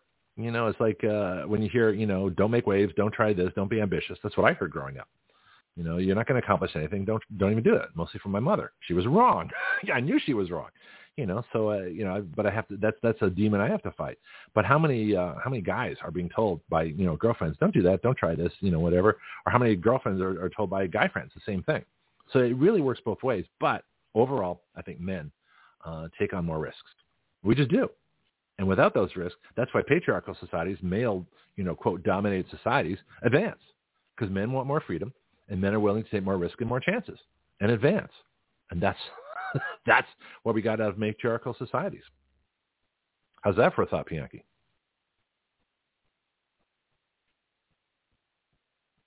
See if we can bring him on. If not, that was promising. I'm gonna have to leave okay, you for a little bit. I've gotta go take my car to the doctor. So Okay. Well, come on back. You know, call back in when you can, or just uh, unmute yourself. I'll just uh, I'll wait for you to uh, uh, sign in, so I can just leave your line live if you get a chance to call in. All right. Anybody else wants to join us? We got live chat. We've got um, let me see if anybody's on. Uh, a Dutch person that checks in with live chat a lot. Uh, oh, new new person on live chat. Uh, join the conversation. So uh, Ron, you know, feel free type in a message. I'll get you in a little bit um, because I can't see live chat while I have an article in the screen. I got to kind of move stuff around a little bit. All right. Okay, so we've covered, you know, getting rid of the guys that know how to do stuff. Uh, the next thing I want to cover uh, is the government um, of, of uh, you know, Barack O'Brandon. I keep coming with new names for it. The government of, of uh, Brand Obama getting rid of white guys. And one of the reasons that this comes about is because of this myth of white privilege. And I've done this on the show before. I'm going to do it again. So New York Post, Rav Arora, A-R-O-R-A, Arora, Rav Arora, um, who's I don't think a white guy. you know, he says the fallacy of see white guys can't write about the fallacy of white privilege. That's one of the rules that exist today. Uh, it takes uh, I think I think he's Indian. Uh, no, I think he's Sikh. If I look down the, the page, yeah, he's. I believe he says he. I believe he says he is Sikh, which is interesting. Seek and you shall find. All right, sorry. The fallacy of white privilege and how it's corroding society. Once again, you can't rid of the white guys and expect society to work. It's not going to happen. It's not. It's not get rid of the white guys and government doesn't work. Look at. I'll, I'll point this out again. You know, look at the Trump administration. There was a lot of white guys in the Trump administration. We had low inflation. We had energy. You know, we had a good foreign policy. We had a strong military. You know, we had all kinds of things happening. Uh, we had the Abraham Accord. We had an amazing amount of stuff that was happening, and most of it was done by white guys. So you throw out the white guys, what do you got? You got diversity, but you get the O'Brien administration. All right, let's get to the article. Says last month I retweeted a comment by a contrarian writer who questioned whether racism was to blame for the spread of coronavirus, and a close white friend responded to me with a well-meaning text. And this is from July 11th, 2020. So this is right right. It's actually when COVID ended. We switched from from uh, reporting death. The CDC switched from, from deaths to cases. So just give you a little context of where we are. It's pre-vaccine uh, injuries by about five months. Um, this is right 2020. You know, at the height of uh, coronavirus, people thought, even though it was actually going right. So he says, a white friend responded to me with a well-meaning text. I feel it is my calling to help end the oppression people of a color like you face in our society. I understand I have white privilege, and that has consequences. What a wimp! Jesus, what a weenie! You know, I, I, I hear white guys saying stuff like this. I just want to cringe. I'm sorry. Article says his message left me feeling bewildered. What a friend had I actually faced, and what privilege had society conferred upon my friend because of his white skin. Growing up as a Sikh, that's S-I-K-H, turbaned boy, a Sikh turban boy in the majority white environment of British Columbia, Canada, I was a constant target of bullying throughout my elementary school years. On bus rides home, I remember having to sit in the back where the older cool kids hung out, and they used to jump up and slap the top of part of my turban. I was constantly harassed with comments like, go back where you came from, and you don't belong here. I heard that when I got to the South. It's kind of interesting. That's, that's another story. He says, upon immigrating from India when I was four, my family suffered tremendous economic hardships and cultural challenges mother drove a taxi at night, and my mom worked many menial jobs as a cook, house cleaner, barista, that's a coffee maker, and motel cleaner. It's fair to say my family never success handed to them on a silver platter. But more than a decade post-immigration, we have found our footing in Western society with my dad making nearly six figures operating a top company. See, hard work works. I know that. I do what I do. Hard work works. All right. Looks like uh, got a, oh, and uh, Ron says, hello, Ron you know, feel free to type in more messages. Let's get a call here. Don't recognize the number. Let me take a look real quick. Do, do, do, Let's see if I know who this person is. Uh, I, I record by the calls in, so it's a new caller. So new thing you can do is get a live chat account and uh, and and hop on there and get your first name and uh, what you want to talk about and things like that. So just write your number down here. I never give away numbers, by the way. They're held in strict confidence. But it saves me a lot of screening time if I know who's calling in log here and see if I'm expecting this call for any reason. I don't think so. Nope, didn't think so. Okay. All right. So what I'm going to do is let me see if our, our new person will sign in live chat. Give him a couple minutes to do that. Unless, oh, it is you. Oh, okay. All right. Well, let's uh, let's see if uh, what uh, Ron. So just type in your topic and and question, and then I'll then I'll get you on the air. So that sounds good. Okay. So this is how live chat works. Actually, this is how live chat is supposed to work. Okay. So what you do is, if you're a first time caller and you don't have your number, so I don't know who you are yet, then uh, go to live chat, type in your, your first name is all I really require, um, and then uh, where you're calling from, and your topic or question. And then that's, uh, if it makes sense, then um, I'll take you on the air. Actually, this sounds like a pretty person. Let me take him on the air anyway. So let's, uh, let's, let's hear from Ron. Uh, hey, Ron, you're on Action Radio. What you got for us? How's it going? You're live. You're live on detail. the air worldwide. Ethan. Yeah. Uh, right. Oh, Ethan, okay. I'm, I'm a host. I'm a radio show host too myself. I have a podcast. Oh. And I'm all over the place. So, are you are you Blog Talk um, Radio or what, what, kind of where do you host your show? Well, you can plug Blog Talk show. Mixlr's, a Blog okay. Talk speaker, um, Mixlr. What's the name of the show? What's the name of the Crazy show? Crazy Nation Radio. Okay. Crazy Nation so, Radio. Yeah. What can I do for you? Now, of course, you have to plug my show and your show now. I mean, that's how this works, right? Well, absolutely, so, absolutely not a problem. I'll definitely mark you. I'll tell you.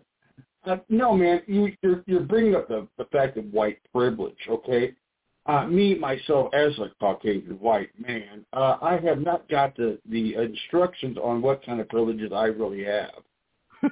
so that's what I'm kind of looking for to see what these privileges I have. What can I do? You know, I mean, where's the benefit to this? You know, um, you know, my show's on at late night because I'm very you know, I'm pretty rough. I mean, my I'm, I'm gonna keep my cool on your show because I'll, you know, I respect. Well, we don't swear on but, my show, but uh, you can be controversial. I just don't want to have uh, unnecessary, gratuitous swearing because I don't think it adds to conversation.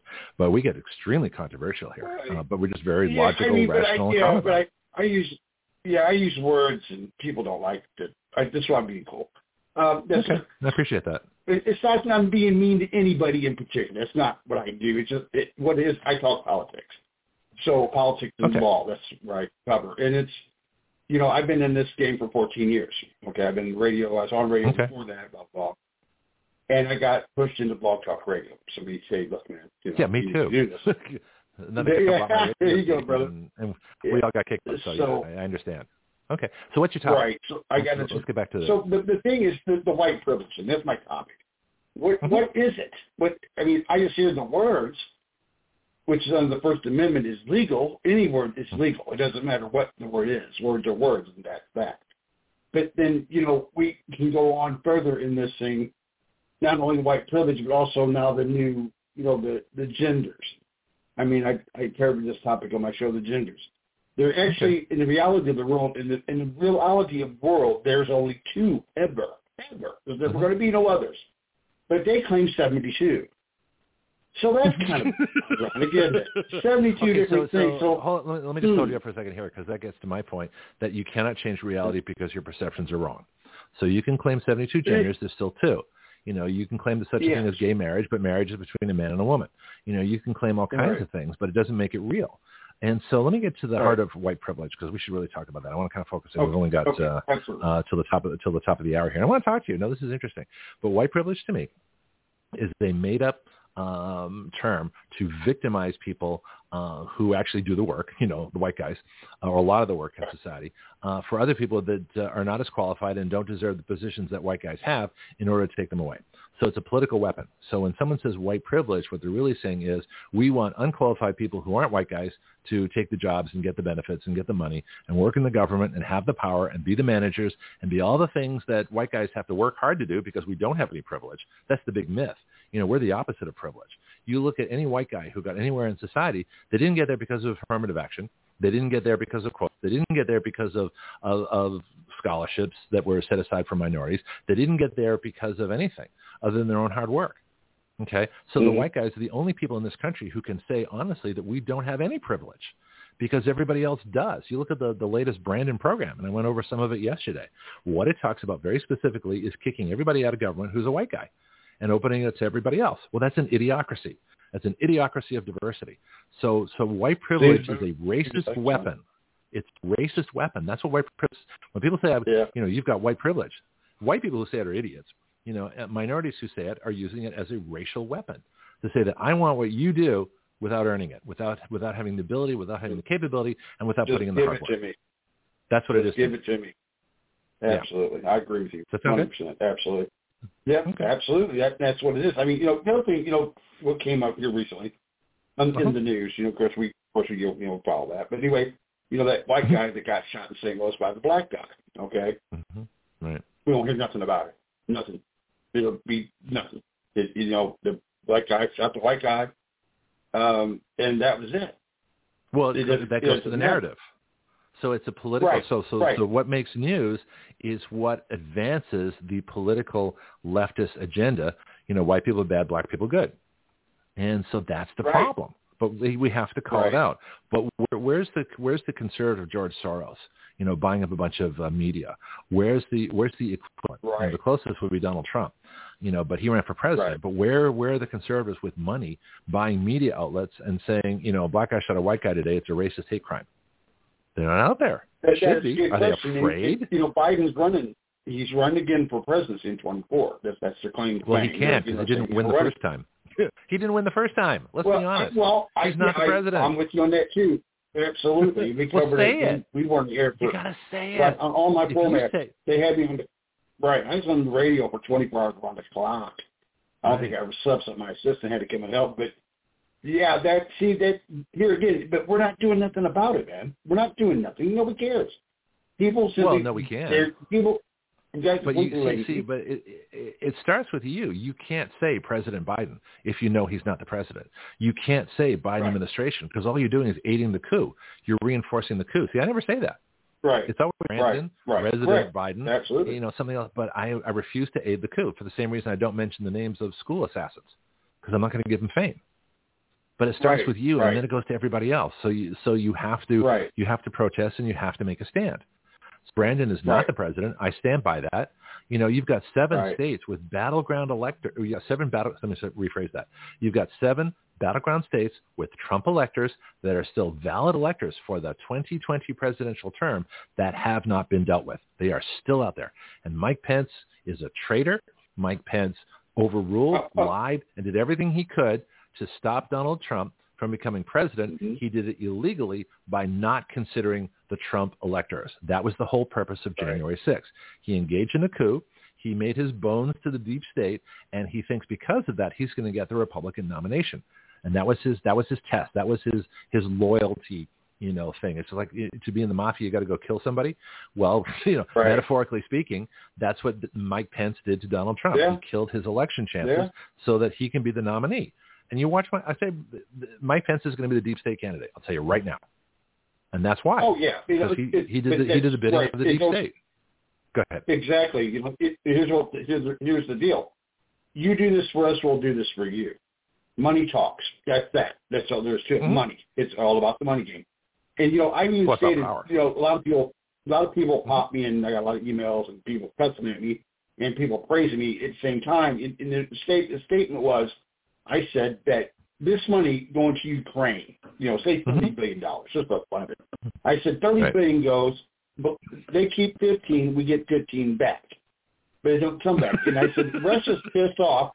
Russia's pissed off because Biden and uh, the whatever the guy's name is, Walensky or whatever his name is, um, they they got a money game going, and they it, it was Biden's personal money laundering country. Mean, he could launder money to it. I mean, he and it showed it. It's right on camera, and he still got elected. Once, so well, supposedly, we know it was a lie. But anyway, That wasn't you know, elected. this guy Brandon, stated. Brandon was uh, was was the choice of Right. government. So I, I call it He the government right, choosing right. the government. That's what Brandon is. Brandon is the government choosing well, the government. The, corporate, right, right. But I, I go pretty deep in all this about the first fifty and all that stuff and how it's all works out. But the thing, what I'm saying is, they simply, or he said that he would not give the the country the money if they didn't fire this prosecutor, which is extortion to me, you know. So Mm-hmm. he's, I'm gonna be here for six hours. If he ain't fired by the time I leave, you ain't getting nothing. hmm What? What's it? It's you know on what's camera. about that? Hold on, Ethan. Just to say, what's interesting about that is he said that at the Council of Foreign Relations, and nobody's ever questioned Mhm. what was he doing at the Council of Foreign Relations. You know, talking about American Right. foreign policy uh, as an inside, uh, basically confessing to the crime of bribery and extortion um, on camera. Why the Council of Foreign. Relations? You know, I mean, nobody picks Yeah. that up. It's all over the wall behind him, right? But nobody says anything. Yeah. It's what's not The reported that fascinates me. Yeah. What right, do you think? the big guy. Yeah, yeah. That's yeah. You want to talk corruption? It's you know, and I you know I I about 14 years ago when I first got on beach, I started on another show, uh, which I wound up hosting the show, and I had an assist my uh, the co-host with me, but and we Mhm. got really popular and everything did good. And I predict I told people this is how I got this position was the fact is I said this is what's going to happen soon, Mhm. sooner than you think. And I'm not talking tomorrow, but I'm talking within the next so many years. And Mhm. here it is. It's happened. It's happening. The economy's gone to shit. It's going to get rough. Yeah, it's going to get rougher yet. Yeah. You know. Yeah. So Well, what do you think- If, if you uh, can't well- see it in front of you, you're blind. Or Let me ask you. uh, you know. Okay, let me ask you. Let's let's get some solutions here because this is action radio, and so Right. rather than what I see most shows doing, which is raising complaining to an art form, uh, I want to know solutions. Now, my solution is citizen legislation. I don't know if you had a chance to go to writeyourlaws.com. That's our bill writing site. Uh, we we take bills, mm-hmm. we take anybody, we teach people how to write legislation. We submit it to all levels mm-hmm. of government. I got a bunch of bills out now. I've got uh, some bills with friends of mine at CPAC. Hopefully, they will introduce our vaccine product liability bill, our bill to end big tech censorship, and the big one is a constitutional amendment to take away the power of Congress to borrow money, because that's the only way you're going to stop their borrowing and stop inflation. Um, and so those are the things that we do. So, so what do you do? What have we, what uh, what are your predictions for the future, and what are your solutions? Well, the first thing we got to get rid of the Federal Reserve, the private okay. bank. Uh, that's the first thing we got to do. That that and how do you do complete that? political collapse. How do you well, do that? Well, we kicked them out. We did it before. We kicked them out okay. twice before. A lot of people don't know right. about that history. Uh, it's actually the Central Bank of England is what it is. I mean, a lot of people, oh no, it's the Federal Reserve. No, it has nothing to do with the government. Everybody, see, people believe that. No, that's part mm-hmm. of the government, part of the Treasury Department. Right. No, it's not. It's a private bank. And you know, this the bonds. You know, what they do is they trade bonds. Somebody goes, well, okay, trade bonds. That's cool. Well, people don't realize that the birth certificate is the bond itself, and we were sold. You know, that's, no, that's what they do. Okay, I know where you're going. Well, I know where you're going. I'm going to hold you up right now. That's a bunch of nonsense. Right. Okay, the birth certificate is not a bond. You know, our lawyers are not all registered in England. You know, all this this this national sovereign stuff. You don't have to pay taxes. A bunch of nonsense. I'll challenge you on it right now. I'm not in sovereign. I'm not a sovereign. No. Okay, good. That's, well, and because we are we are already sovereigns, you don't have to get some you don't have to pay somebody right. and get a certificate in the mail. Okay, but this right. uh, right. your birth certificate is a birth certificate. That's all it is. Okay, it's not a bond. You don't have a bunch of money sitting in the Mm-hmm. treasury. You know all this myth. The, see, here's the, one of the problems with uh, with um, talk radio is that there's a line. In fact, one of my own reporters, who I love dearly, um, but there's a line where she makes sense and then she doesn't make sense. Where she says perfectly logical, I get it, I understand it, I accept it. It's wonderful. And then we cross this line and we go into this area that makes no sense that I don't accept. And we talk about this every week. And so same thing here. So where's the where's the line? Let's let's see if we can find the line of what makes sense as we go into what what I think does not make sense. And so that's that's kind of where I am right now. Um, but uh, the birth certificate is the birth certificate. That's it. It's not a bond. There's no money in the treasury waiting for you. You know, there's there's none of that kind of stuff, unless you believe that. In which case, tell me. Well, the, well, I I have to believe because we did research on it. You know, we did quite a, extensive research on the topic, and it was by Mhm. accident. It wasn't that you know I would look at YouTube and these people saying, "Oh, it's, you know, malarkey." Mhm. The, the, what happened? I was in my office one day, and I found my birth certificate. You know, and I looked at mom, dad. It's got the fuzzy, warm feeling, cool. You know, the yeah. I'm Mhm. not thinking nothing. It's the birth certificate. No big deal. It's my you know of lading, more or less. Mhm. But anyway, going to find out the next is kind of part of that too. Anyway, anyway, make a long story short, the the thing was when I was looking at it, I noticed at the bottom of the rim of the frame part of the picture of the paper copy. It's a copy. You don't have the original. But anyway, on the bottom of it, it said printed by American Banknote Company. You might want to write that name down, American Banknote Company. So I, I, I it kind of shocked me. What does that mean? What what what is Well, let's look at it. Wait a minute. Hold on. Hold on. And- No, no. You got me interested now. Let me look it up. So let me let me do a quick Mhm. uh, uh, uh, search here. And I'll put articles aside. Uh, oh, by the way, you should get me on Substack too. GregPenglis.substack.com. I've got an article. The one I released last night is how to get 30 million alien, illegal aliens to self-deport. That's kind of fun. So it's the the American Banknote Company. Amer- hang on. American Bank- American Banknote Company. All right. Let's see what comes up. Mhm. Don't go away. This is going to be fun. Uh, American Banknote. Oh, home. The American That's Banknote. Corporation. Corporation. It comes ABC Corp. Okay, so here we go. So Yeah. it says. ABC Corp. Hang on. Uh, you know, we, we deal in reality here. This is better, more secure products would start with ABC Corp. since 1795. So it looks like they've been around for a while. So maybe they, they published the first Bill of Rights. ABC Corp history dates back 225 years. We are a manufacturing services company like no other and sit at the intersection of fintech, I guess that's financial technology, and omni-channel content. Oh, this, this is really BS.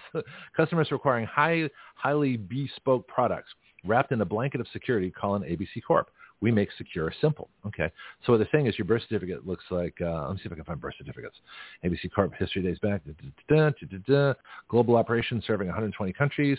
Uh, about us. Manufacturing services. Our roots are in secure printer traced back through American Banknote Company over two centuries to 1795 when the newly established first bank of the United States, and again, I agree with you, we shouldn't have a national bank, called upon us to create counterfeit-resistant currency for a young nation. This is good. Okay, so what they make are secure birth certificates. So American Banknote Corporation, if it was secure enough for our original banknotes in 1795, you know, and their whole purpose is to make fraudulent proof or resistant documents. What's the problem with them printing your birth certificate? Well, well, here's the deal. What we is we call them. We we call the company, and you know, questions. That's what we do. We investigate. We do a lot of that on any topic. Who's we? Um, anyway, Who's we? We call the company. Who's, who's your group? My Free Nation Radio people that work for me. Okay. I'm the host. So you have a staff? You I have a other staff? people that work for me. Okay, cool. Yes, I do. Yeah. All right. Excellent. So anyway, we we, we researched this because it, it kind of it kind of shocked me. It kind of looked kind of odd. Know, bank Uh-huh. no birth certificate. What the hell that got to do with each other? It just, Right. just doesn't make sense. Well, anyway, we contacted them. We made a phone call. We talked to this nice lady. She's really nice. And I Mhm. asked them, what do you print? It said, well, we print stamps and bonds. Said, Mhm. okay, what about birth certificates? Well, I really can't talk about that. So she kind of answered a question without answering a question. Wait a minute. so she says kind she can't talk about it in in terms of what? Whether they actually print birth I- certificates, or or the technology used to pr- to I, print I just think it was period. I, I don't know. This she would she couldn't talk about it. This is a hush issue for some reason. Well, do you see why this is critical, though? Think about this. If it's if they're printing, Right. if they have a technology, I mean, what makes you know their birth certificates fraud proof is the fact that they have a technology that makes them fraud proof. If they give that technology away to you, then it's not fraud proof anymore. So it would make Oh sense. yeah, I to talk about understand it. Right. Right. I Okay. understand that, but there again, you know, I would say yes, we print birth certificates. That's be fine and dandy. You know, stamps, bonds, birth certificates, whichever. You know, but Gotcha. just didn't. You know, she choked up on it. So like, okay. Did you ask her about so bonds? curiosity up more. What's did you ask her? Did you ask her about printing bonds or anything else? No, we no, no. I'm just she said Okay. stamps and bonds. I pick her for that. You know, I didn't want to push the, Okay. the subject. Just but curious. Anyway, Yeah. Anyway, then we started researching everything on that. We went to the Treasury Department, everything else, and found out about the cuspid number on the birth certificate and all Whoa, that. stop, stop, stop, stop, stop, slow down. Nope, so you went to the Treasury Right. Department and did what now? We researched the cuspid number on the birth certificate through the Treasury Department. What's what's that word? Cusp. Say that again. Cuspid number? C U S P. Yeah. S- Spell Yeah. that. C U S P I D. How do you spell it? Yeah, C. Well, you got me lost now. C U S P uh, I D. cuspid. Cuspid number. P I T C U S P I T. P I T. Cuspid number. Like, okay, like what's that? Anyway, that there's a number on your birth certificate. There's another number. Ain't a birth certificate. There's an actual ID number on your birth certificate. Uh huh. which is like you know, as far as like a cuspid number, like a like a cow tag, you know, cow ear tag. You got those numbers on it. That's what it's for. That's inventory. Okay. So that's what it means. I mean, I don't know about birth certificate part. That's not where we went for that. Well, what we did is we took that number and we put it into a bond calculator, and it did come up to an amount of money. It didn't say it's your money. It's not you, the person on certificate's money. It's not. That's not the story. But Uh-huh. we cannot get any further with that. Why there was a dollar Hmm. amount value there? So do you go to Uh, the, wait, go wait. Which website did you use? Which website did you use to do this? U.S. Treasury. Okay. Well, it says here uh, a. U.S. It says what is a cuspid, and they have CUSIP number. Is that what you meant? CUSIP? Oh yeah. All right. I guess. Okay, so it says cuspid number, and how do I find a stock or bond CUSIP? It says CUSIP refers to the Committee on Uniform Securities Identification Procedures, which oversees the entire CUSIP or sim- system. It's hard to say. The cuspid, nu- the cuspid number is a unique nine-digit, so nine-digit number. So you got nine digits on the birth certificate. Does that agree with you? I believe. Yeah, I Okay. believe. That's been a while since I did this research. I can. Okay, no, I'm just curious. Let's see, see what you remember. Right. Unique nine-digit Right. identification number assigned to all stocks Right. and registered bonds in the United States and Canada, and is used to create a concrete distinction. Oh, they got me. They want me to uh, subscribe. No, not yet. Uh, distinction between securities that are traded on public markets. These numbers are used Mhm. to help facilitate trades and settlements by providing a constant identifier to help distinguish the securities within a trade. Well, this all makes sense. Each trade and corresponding custom number are recorded to facilitate the tracking of actions and activities. You don't want to lose track of your bonds. So I don't see birth certificate mentioned anywhere. It's not. It's not going to be. It's not because it's not what it's not what it's not what you think it is. That's the whole point.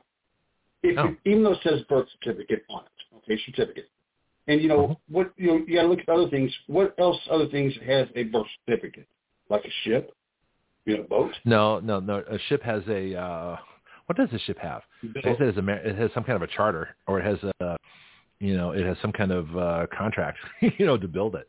Well, but it's but um, it's like a bill of lading. It's what's on the ship is the issue. That, no, that's a manifest. That's That's, what you- different. Uh, Right, but you got to have it to come to port. right. You're coming into a berth. You're coming into a Okay. berth. Birth. Well, birth and birth are two kind of I different things. it's. There's B-I-R-T-H Right. and B-E-R-T-H. Okay, so you we don't have to confuse those two. Right. All right. Uh-huh. Right, right. But you got to you gotta you got to look at the history. You got to look. it- It's a lot of research involved to really come up with a conclusion. Oh, And sounds like we it. never got to actual any conclusion. We just we never did come up with the. We just couldn't understand the point. Why was it? You know, they state that the birth certificate didn't come out till 1933 after 1929 Great Depression, and you know, and the other Uh-huh. Thing is license. But we also got into the field of licensing. You know, marriage license, driver's license, fishing license, and business license. Why why do you need permission in a free world? Free Well, I agree with you there. I, I You need think the permission. driver's license is unconstitutional because in a free society we have a right to travel. If you don't have a right to travel, you don't have a free Right. society. So the idea of a driver's license is absurd. Now, on the But other hand, two categories. you know, That's the thing. well, wait a minute. Wait a minute. Let me just finish the, the, the being a being a pilot. You know, Mhm. I do believe in, in demonstrating your competency. I don't want people hopping into airplanes Right. just because they think they have a right to travel. So there's nothing wrong with requiring a test of your competency to operate a vehicle, but you're not being licensed. You, the government isn't giving you permission. You get, you know, you get the you get to do it by simply demonstrating your ability. That means anybody who has the ability, and people should be tested, I think, every 10 years, and after 65, every five years, and after 80, like you know, every six months. you know. Anyway, but the yeah, point is I agree with you, that right, uh, yeah. that you you should be able to demonstrate. But the only requirement for a driver's license is that, or a driver's certificate, is that you should demonstrate your competence. And that can be done Mhm. local police or insurance companies, or we can figure out how to do that. But there should not be a driver's license, which is not to say you should not have identification. I don't mind the state requiring an identification. You should be able to, to clearly identify who you are. That's public information. Right. Okay, just like Yeah, your right. passport when you come into the country. But this CUSIP number, Right. I got the, the U.S. Securities and Exchange Commission on here now, and they talk about CUSIP numbers consist of nine characters, including letters and numbers that uniquely identify a company or issuer and the type of financial instrument. So to have a CUSIP number birth certificate makes no sense. I'd have to see one. I don't. uh, Everyone has them. Every one of them has them. They do. Okay. Everyone. They all right, do. now is that? Um, But that, but just because, all right, wait a minute, wait a minute. Just because it has a CUSIP number and CUSIP numbers are used on bonds and financial instruments does not mean that the birth certificate is a financial bond or, a- or a securities instrument simply because it's on a birth certificate. All it means is that that printed birth certificate is a unique number using the technology that's also used for financial instruments. So you can't make the association just because they both have CUSIP numbers that the birth certificate is a financial instrument. That's an illogical leap. Right, but you you got to do the research and look at history. How that's how we come up with it. Well, that's We not look what at you for. Tell me, everything. tell me the history and and and, and you know, tell Well, I me your don't, I don't remember all of it, dude. It's been, you know, I remember talking years ago. I found this out. Okay, It's- well, I'm just curious. It's You know, been no quite problem. some time. But I'm, just, Yeah. you know, what off the top of my head, I can give you. I'll give you. But but the thing is, it, it came out. You know, the issue was the how it came up. Uh-huh. The, like a driver's license. Okay, they consider it a privilege. You know, what do you mean privilege? Why do you? What, you see what I mean? That just don't make no sense. Okay, well, let's we- talk about that. We, we looked at Who who we looked who at every determined? topic in license. Wait a minute. What's Who that? determined it was a privilege? Who determined it was a privilege? The state. The state living. I think it was a judge. Let's find out. Let's, no, this is this is Yeah, a good topic to know research exactly too. who came up with that term. I don't know. Well, let's don't find know out. it is. Because you I mean, we didn't have we, we didn't have driver's freedom. licenses It's a at the founding. You know, you, don't have to you don't have a horse license. So this is something that came about after a certain amount of time. Let's go. Who Mhm. created Right. the or, or who? Let me see who. Let me see who in government. The original driver's license came First- out for people that were hired to drive other people. That's a driver. That's a If you look commercial license. That's drive- different. Right. It's right. Well, So corporations if, if have you have to have a driver's license as a regular person, that makes you commercial. Uh-huh. See? Yeah. It's there- there's two there's two different type of people. You are two people. A lot of people Mhm. don't seem to understand that. And a lot of people will argue the point, and that's fine with me. But we tested this out too. You know, there's a difference between an American citizen and a U.S. citizen. Two different people. Same guy. That that's not true. Different category. That's not true. That's not true. I don't know. We we tested it It's and we not. found out you know, it's, I not, mean, it's, it's the same legit. thing. All right. The country is the United States of America. You know, when the mm-hmm. Constitution says we the people of the United States of America, you can use different terms. You can say American citizen or U.S. citizen, but it's the same thing. Two citizenships. That doesn't make any sense. I I know it's crazy. I get it. That's what I'm, I know. Okay. I didn't right. believe it either, man. I'm with you on that. I I'm 100 percent with you. I, Well, I don't believe it at all. we- I, I think it's a bunch of well, nonsense. you guys do the Well, look at the research. You'll you'll find out as you go along. But Okay, so but, It- it's- but it's if you crazy. don't wait, wait, wait, wait, wait, Ethan, if you don't Mhm. present the research when you present the case, you have no case. See, this is what I'm getting at.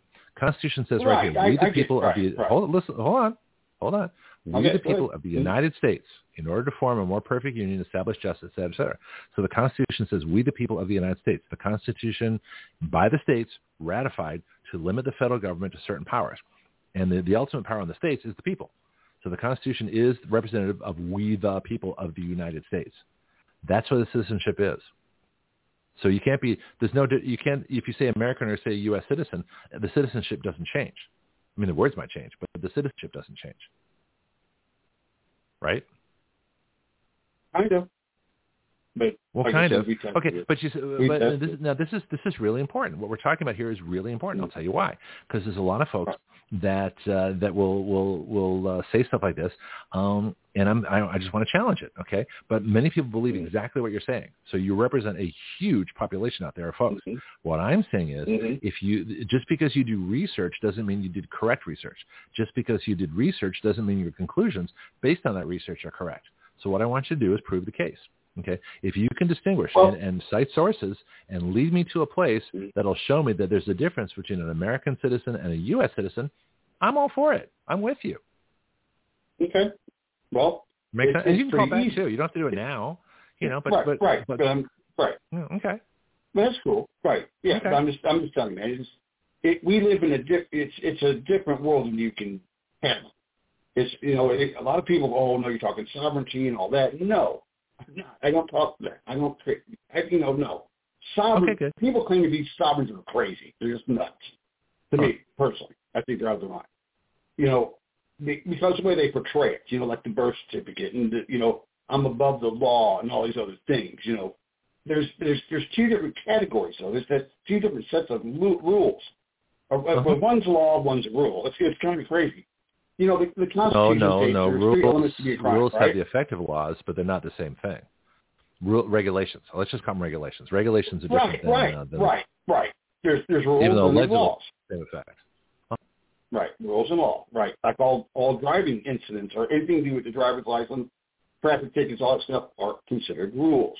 You know, you have a book that you read before you get started called Rules of the Road, Mhm. and that's what it means. But, but they're based on laws. laws. They're, they're based know? on laws that were that created the uh, uh, Department of Motor Vehicles, the Motor Vehicle Code, things like that. All those codes and, law, and rules and regulations are all based on original laws. They, that's all How many laws do we have?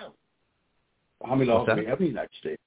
How many laws Well, I can we check have? the U.S. code and, and go by title and section and probably tell you, but I don't think that's really Well, then relevant. we have a we have. how- You know, I I asked one time on my Uh-huh. show. I asked people. I said, when you woke up this morning, how many felonies did you commit? You know, and they, you know, it's crazy. I mean, there's so many different things out there that could get you locked up that seem like Yeah. don't make no sense at all, at all. You know, and it's it's it's sad. We are we are so bombarded with so many laws and rules that are turned into so-called laws, and it's, it's on and Uh-huh. on and on. It never ends. okay. They Oh, wait a minute. Now, they wait don't minute. subtract. They always there are the, the amount of laws is not the problem. The problem is the bad laws, because there are good laws. We were Right. right here. We have a law on vaccine Sure. liability. That's a good law. We have a law that eliminates Mm-hmm. big tech censorship. That's a good law. We have a constitutional amendment that would take away the power of Congress to borrow money. That's a good law. But these are all new laws. That's actually a constitutional amendment. We have a, a, a Mhm. law. We have a bill that would disarm the federal bureaucracy, all 287,000 agents that are illegally armed. That's a good law. Mhm. So it's not the it's not saying that there are too many laws. There's too many bad laws. But laws themselves, you need a certain amount of laws or you have anarchy. And if you have total laws, you have totalitarianism. So what you want to have is a situation where you have just enough laws to maintain your liberty. And liberty is the place where any fewer laws you had for anarchy and any more laws than you had for tyranny. So it's a, it's a really balanced point that protects life, property, uh, you know, life, uh, liberty, and the pursuit of happiness. That's the point of liberty. That's where you want to be. So you need only enough laws to do that. Make sense? Kind of, but if you don't have that, Kind of, you don't. You you don't. No, yeah, you don't have you don't have liberty anymore. You don't. No, that's done and gone. You, the fact Okay, where is, am I wrong? Tell me take where a I'm look at red flag. Take, take for example red flag laws. Okay, Okay. they have the right to walk in your house anytime they want to. You no knock that's, that's not constitutional. Those those laws are illegal. That's what They're illegal. They're they're enforced at gunpoint. very. But they're illegal. Very. There's no such thing as red flag laws or prior restraint. Prior restraint is arresting you Right. for what the government thinks you might do in the future, maybe. Right. That is unconstitutional. That is illegal. All red Right. flag laws are categorically illegal.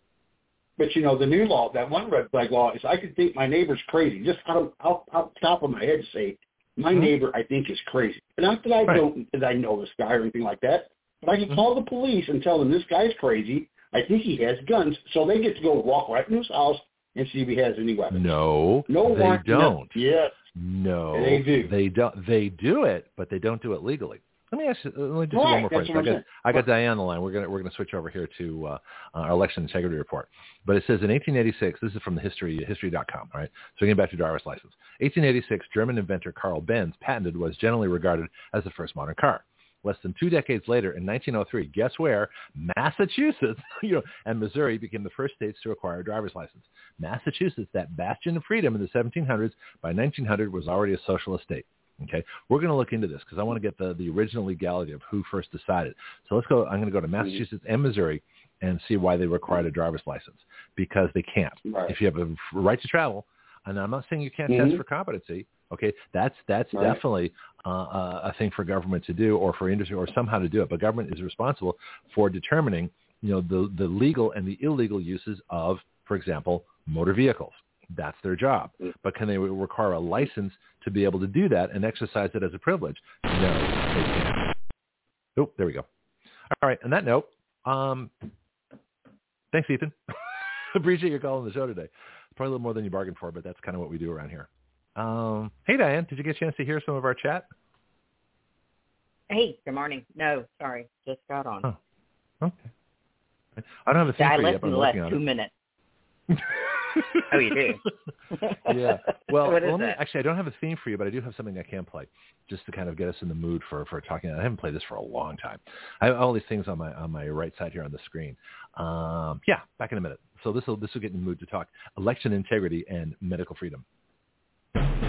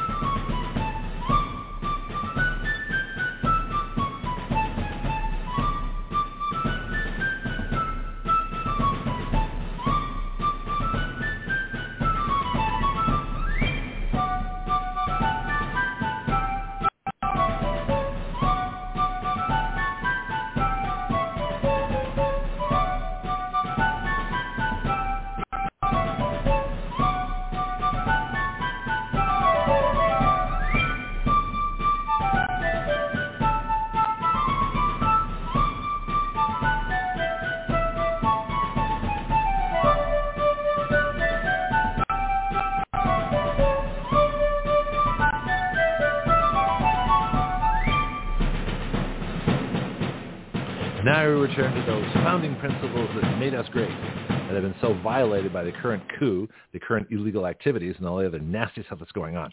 So you feel in the mood now? You feel patriotic? You feel America first-ing? Well, good. Here. Welcome back. What you got? What's going on? Oh. Mm. oh, I was so excited to see something today. Well, it was actually last night. Um, What happened? I've always been a fan of Sidney Powell, Hmm, and me too. um, she she just kind of went dark. She just went quiet, really quiet for a long time. I think I don't know an NDA maybe somebody shut her up, but um, she came back, and I had I know it makes it makes you wonder, you know. But yeah. I um I saw something. She I follow her on Telegram, and she Mhm. finally came back. I had tried and tried to find uh in twenty I think it was twenty twenty one. She had posted some patents that the DoD had uh they had, and they were one of them. I'm sitting here looking at them now.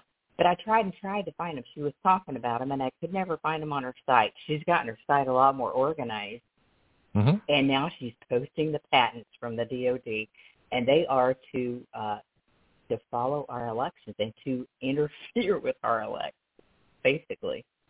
So um, okay, so DOD's well, come up any twice now election, in I the would last. say our election. No.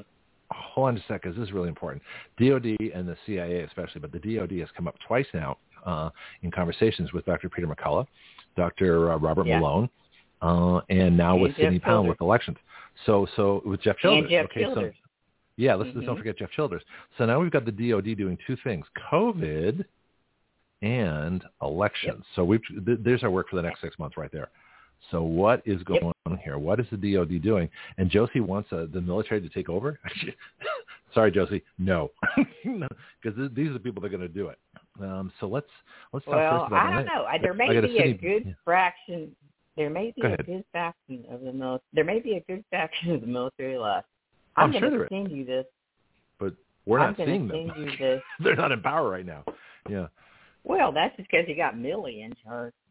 Okay, Mm-hmm. uh, I'm I'm going to email this to you now, and you can look at it with me. How about that? Okay, let's go, let's go Uh, over it. Well, you sent me something which I Okay, unfortunately had to take off my screen because I had, I can only have so much on the on the, the bottom of my computer and get the show done. So that's that's uh that's part of it. Anyway, go ahead. Send me some. well, let me let me Um, I'm check my sending- email. Uh, I haven't sent it yet, so Oh, it'll take a second. I'm sending it to your personal email. oh, good. okay. I'll wait. So Okay. um, it's it's on the way. Now Oh, it's it's under her site. It's called Defending the Republic, Sidney Powell. If Uh-huh. you want to look it up and follow along with us. Well, I got a funny story to tell you about Sidney Powell in a bit. So defending the republic.com. I sent you the email. I'll give you the link. But I'm talking about for our viewers if they wanted to follow along with us. It's Okay. um if if you get onto Defending the Republic, uh it was on September 29th of 2021 that she put this out.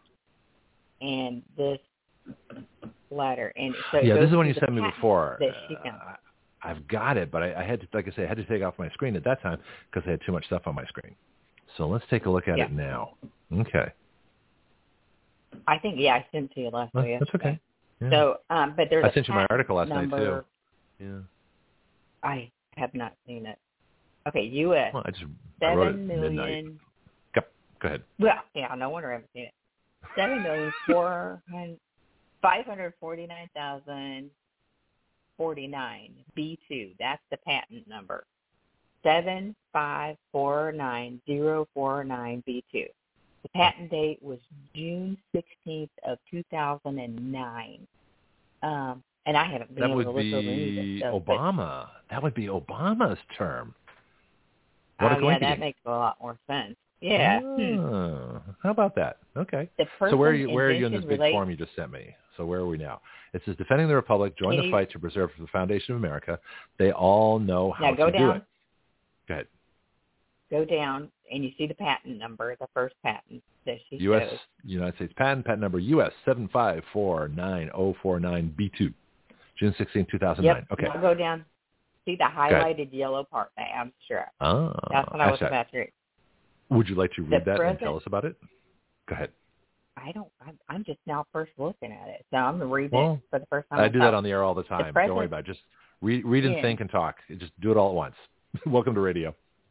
Well, this is the part that she highlighted that she thought was important. Okay. Present invention relates to a system and method for dynamically auditing of election, electronic elections using an electronic registration and voting system.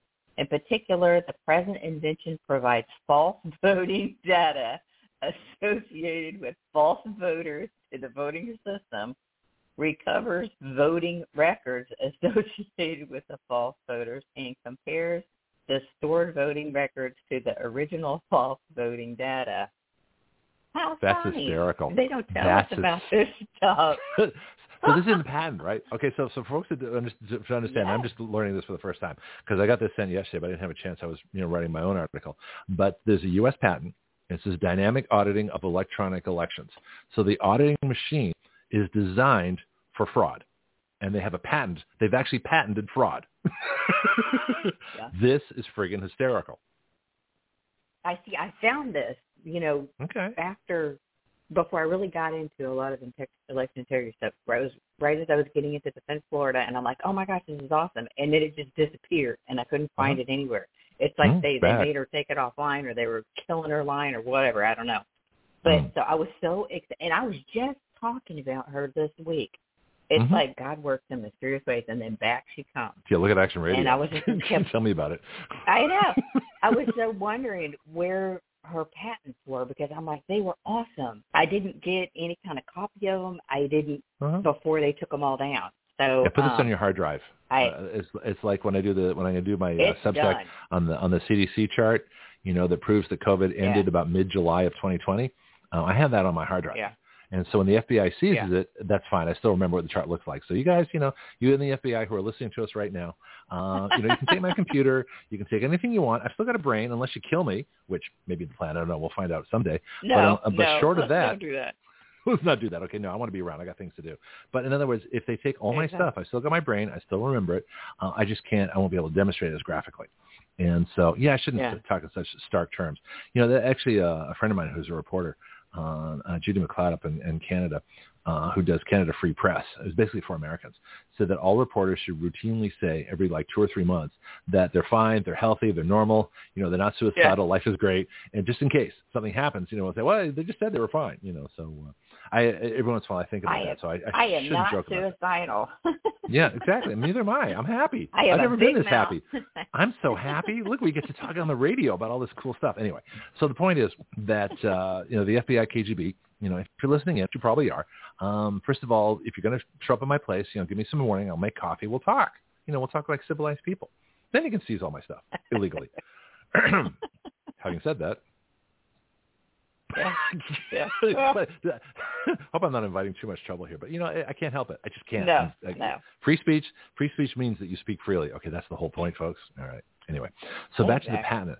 Now, so tell me about what you Now, know about Sidney Powell. read What do you know about her? I'm just Okay, going to read. I'm going to read down the highlighted portions on this page. Okay. Go down to the Go- next highlight portion. Why don't you do the whole page? It's not that long. Do the do this whole section. I don't want to read the whole thing. Okay, I'll do it later. I got too much other Go things to talk about. oh, okay. Well, just do the so the high. She knew the highlighted part. uh, She put the highlights in there, so these must be the important parts. Says this invention was made with government support under the Orders for Service, DOD, FVAP, all these numbers doesn't really matter, but um, awarded to Accenture by the National Institute of Health Division of Information Technology Acquisitions. The government has certain rights in this invention. See, I didn't know the Wow. government could patent technology or things. See, I don't think that's legal. Yeah. And because if the government Probably can not. patent, so in other words, not if doing you, anything else legal. Well, that's true too. Yeah, but just think about it. If you have an invention, you know that you that you that you want to patent, you send all the documents into the the trademark, the USTPO, and I forgot which comes first. It's either patent and trademark or trademark and patent office. You send it into the patents department of the government to have your invention patented. You know, whether it's the computer, the automobile, the refrigerator, whatever it is that, that you come up with. Um, and the government says, you know, that's a really cool idea. We're going to patent it first. well, that, that defeats the whole purpose of the patent office. If they're stealing inventions Yeah. from people, making them government. But this doesn't seem to be that kind of case. Because who thinks they could sell commercially a voting machine that's designed to make fraud of the election? Because that's Yeah. illegal.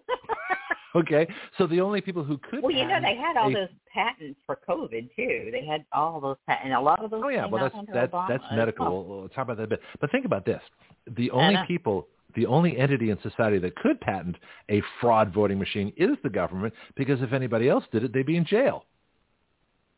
Right? Yeah.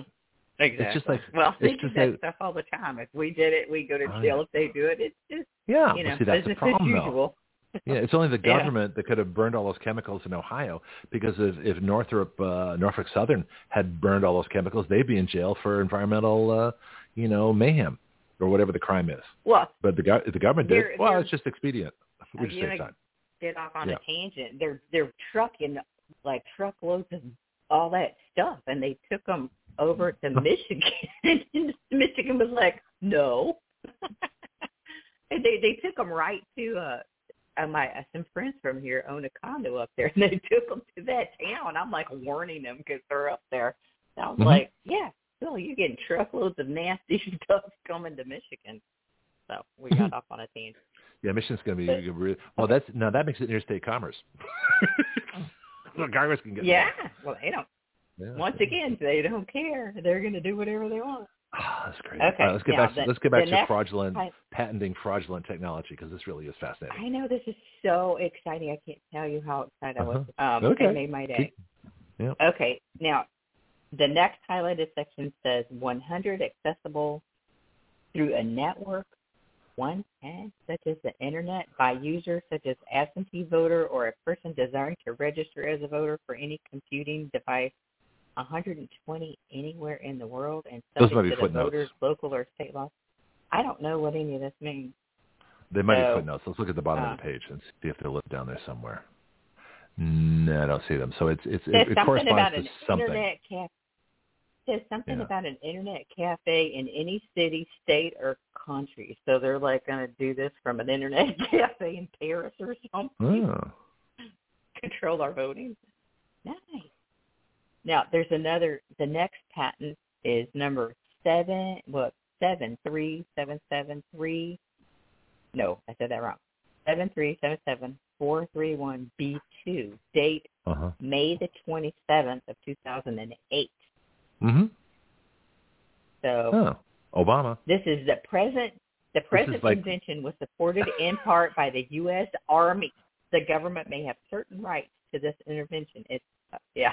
Oh, wait, wait, governments don't have This rights. is- Governments don't have this is our rights. Governments don't have rights. This is all illegal. Everything here is illegal. Keep going. What's next? A, a system and method for overcoming decision making and communication errors to produce expedited and accurate group choices. Yeah, yeah. In In other words, the, the individual voters network- don't count. Wait, wait, hold on. What that means is individual Yeah. voters don't count. They're gonna they're gonna take the groups and uh, they're gonna group the votes and so they We're get their vote for their you. intent. Yeah, exactly. says in the past, wired and wireless networks have been used to process individual choices or votes into collective outcomes in decision rooms, survey polls, and other collective decisions. Nice. Uh, says do not wait and do not weight individual votes on one or more dimensions of choice to maximize the group probability of making one or more correct or optimal collective decisions. Okay, let me explain that one. just gotta vote So what they used to do, what they did was Yeah. they would weight the votes. In other words, a vote for Brandon would count as one and a half. A vote for Trump would count as half a vote. So in other words, Trump had to get two votes for every vote that Brandon got when they weighted the votes. Okay, that's illegal. Yeah. one person, one vote. Yeah. One. Uh, they all count 100 percent, uh, but not in this system. Yeah. So this is this is fraud. This is great. Now, where's this going? Uh, I think we're at the end. We've got some diagrams and some other stuff down here. So where's where are they going with this? I What do you think? don't know. This What is is- what is, uh, site. What does Sidney Well, Powell say? has- Okay. Well, you know I want her on the show now, right? said- Okay. I I love her. Wendy, I Yeah. love to get Well, I'll tell you a funny story Now in a minute. she said, okay, let me read something that she put on her site. I, her last, she said something about she has. If people don't believe her, they're like, "Why didn't you bring the Kraken?" She calls it the Kraken, and it's like no judicial, no judiciary will see her evidence. She said no one dispute it, but no one. Uh, Well, that's that's how they get around the it. judiciary will even look at her evidence. Well, see, that's why Uh, that that's the that's their plausible deniability, and that's how the left says, well, this this no court has has accepted, no court has ruled against, you know, uh, uh, Brandon ruled for Trump. Well, they've never looked at the evidence. See, that's illegal. They they have to. The courts have to take the cases, and they're not doing it. Supreme Court had to take the Texas That's- case. hmm something about having like four thousand documents Mhm. and um and no one will even look at her documents. Well, they can't because if they do, But, they'll have um, to do something. Now they're responsible for Yeah. and they don't want to be responsible. So you know, Yeah, well, I'm hoping that something Mhm. comes of this, and with all that Arizona proceedings going on, I listened to that So talk forever. about- I listened to that for yeah. Talk about. Katie Hobbs and uh, Josie mentioned this uh, Tuesday, but let's talk about Katie Hobbs and uh, you know her connections to the cartel and anything you know about and the the woman uh, Ms. Breger, who just totally laid out the most amazing descriptions of corruption beyond anything I and I'm, I got a pretty good imagination, and this is beyond what I thought. This was wild. Yeah. Do you have anything on that? Well, a lot of it. Well, I listened to it for like an hour and a half. They, um, what is the guy's name? The he's the actual investigator, Thrill, or I don't know what his name is. but it's his ex-wife. He's like throwing her under the bus. Um, she was like really corrupt, and he has a whole lot of evidence on his ex-wife. And but he's got a lot of evidence on Katie Hobbs that she's done a lot of it laundering money through buying homes, and then they've used a lot of businesses that really don't exist, and um, so they went on and on and on. And the woman that was presenting, she wasn't really good at presenting. She kept stumbling over everything. She just had so much stuff, and they kept stopping her, saying, "Well, you can't really go into that," because she was talking about murdering people getting murdered, and they stopped her. This wasn't the Australian so, woman um, I heard. This is somebody different, right? Because the woman that was doing all I the revealing was was very local, very organized, and and uh, but she had Australian accent, so you know she's been here for a few Yeah, years, but well, you know the accent's still there. I listened to her for I listened to her for an hour, and I thought she, she parts of it were real organized, stumbling over other parts, and they kept stopping her. It must have been later um, then, because the, the part I heard, I heard like the first half of it, so maybe it was in the second half that she had problems. She probably got tired. Well, yeah, that happens. You know, and don't speak too long. You got to be brief. Yeah. You know, the, the reason I have reporters on the show is I can't talk for three hours, and I wouldn't want to subject somebody to three hours of me talking. That's why I bring you folks But on. She, yeah, but she had a ton of evidence. But then she Mhm. got into the weeds, and they, I don't know who the panel was. I guess it was the Senate in Arizona. See, that's key though. um, you they- know, who they who shut her now, up. we've had, you know, we've had Wendy Rogers on the show, who's a state senator from Arizona. Yeah. She won re-election. She's on the judiciary, the election committees, things like that. And so, chances are she was on that panel. And so that's that would be Yeah. something to look into. So I go to, I would go to Wendy Rogers' sites uh, and find out you know what this what this hearing was what, and what they're going to do with it, because Arizona did a full audit and yet they've never retracted their Brandon um, electors, despite the fact that the the audit proved that Brandon didn't win, and that's the whole point of it. Yeah.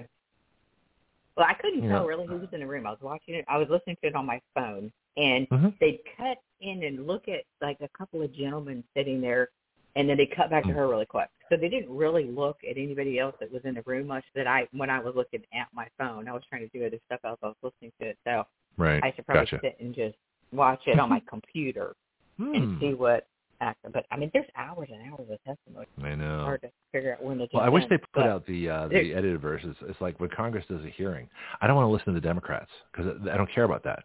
So I'm hoping that the GOP, when they get smart, will put out just the GOP questioners of all of all the uh, the, the radicals in, in the Brandon insurrection, and just so we can hear their questions. I don't care about the liberal questions. They don't they don't say anything meaningful. What are they going to do about this? There's there's like mountains and mountains and mountains of evidence out there. It's like a tinderbox, and like what Mhm. match that's going to strike if it's going to blow something out of the water where we get this stuff stopped. I- Well, I see, but here's the problem, though. People are. It doesn't matter how much evidence there is. They don't want to do anything. They they they think Yeah. that they should just go along. They think that the next election is just going to push it. To, it's kicking the can down the road. You know, it's kicking our, our constitution down the road is what they're doing. You know, because I, we've Yeah. said on the show from the very beginning, if you don't fix 2020, there isn't going to be a 2022 or a 2024. Now, I don't know. Now, here's a question for you. I've been thinking about this for a while, uh, ever since the 2022 election. The House went Republican. Now, why would the Democrats allow that? Knowing that they cheat, knowing that uh, Because they could have thrown RINOs. They know they have. They're they're controlling the RINOs. They don't care. Okay. But there's still investigations. Now, Yeah. do you think the investigations are not going to do anything or go anywhere? Do you think McCarthy was put They're there to talk. make sure? Okay. All right. They're- I mean, it they're makes sense. I mean, I agree with Yeah. you. Yeah. All right. I was just curious. Well, there's there's a whole bunch more going on too with Eric. So, um, Define that again so people Yeah. don't think you have a boyfriend. I'm just kidding. no, What is no. Eric? a wonder, wonderful husband of, thir- of how many years? Thirty-three years. Um, Sorry, dude. no, I couldn't Eric resist. is electronic electronic registration information center. It's a big, corrupt, giant organization Mm-hmm. that we pay thousands of dollars for. We pay twenty-five thousand dollars to get into it for the Mm. state of Florida. There's Mm. thirty something states in the in the country that are in it. But it's like our legislators are now throwing it under the bus. They they're they're like it's like I don't know, an enticement to stay away from getting rid of the machine. It's like, okay, we'll give y'all this if you let us keep the What didn't they watch Terminator? Don't Don't they know the machines don't have our Don't- interests at heart? I mean, uh, what's wrong with these people? Exactly. Yeah. So we we have to get rid of both. Now there's well, Eric you know what what I don't understand is well Cord Byrd got on uh he's our Secretary of State for South uh, for uh, Florida, and Okay. he was on a Zoom call for with a bunch of election integrity people the other day, and he's Hmm. saying that the reason that he wants to keep uh keep Eric is because it gets rid of duplicates. duplicate voters, which it doesn't. Mean, that's so many bogus. reports that it doesn't. That's So, um, bogus. but what Yeah. what we found out Uh-huh. was that that it gets rid that you know if you Eric steals our information. It takes up a whole bunch of our information. We've got our last four of our social, all kinds of information from the DMV, Social Security. It takes all this information and it gives it private entities, NGOs, and one of them is called. CEIR, C-E-I-R, and C-E-I-R, yeah. And um, it's that's illegal, and they haven't stopped it. And they actually collect information on minors, 16 year olds. How many parents would be so furious that they found out that these people are taking information from their minors? Now, we can't prove what they're passing this year, but they have, they're collecting information on minors because they're getting all the information from the DOD. Now, Mhm. I mean, from the DMV. Now, the DMV says they don't give out information from minors, but I, I don't. I, I want to see that improve. I, we can't look at Eric's um, at, at their databases now, and this is the, the funniest part about Eric that came out this week. Mhm. The uh, the Secretary of State of Alabama, he said he got elected. The very first thing he was going to do was get rid of Eric because he thought it was crooked. And he decided he was in Washington D.C. and he went to Eric's home office, where they have it. They're Where is as their home office. He went over there in D.C. Was it Barcelona or where is it? Oh, it's DC. Okay. It, it, there's nothing in DC, yeah, and there's nothing there. It is a computer center where they rent out time on computers. I mean, it's not, it is not home base for Eric. So they've bold faced lied to all of us about Of where their home office is. So where where is all of our personal information stored? They only have six employees. They don't need a big building. But um, you know, where where are they storing all of our personal information if they're going to lie to us about where their home office is? What Mhm. else are they lying about? So, um, and Oh. there's there's zero place on their entire database to input citizenship, so they don't give a flip if you're a citizen or not as a parent.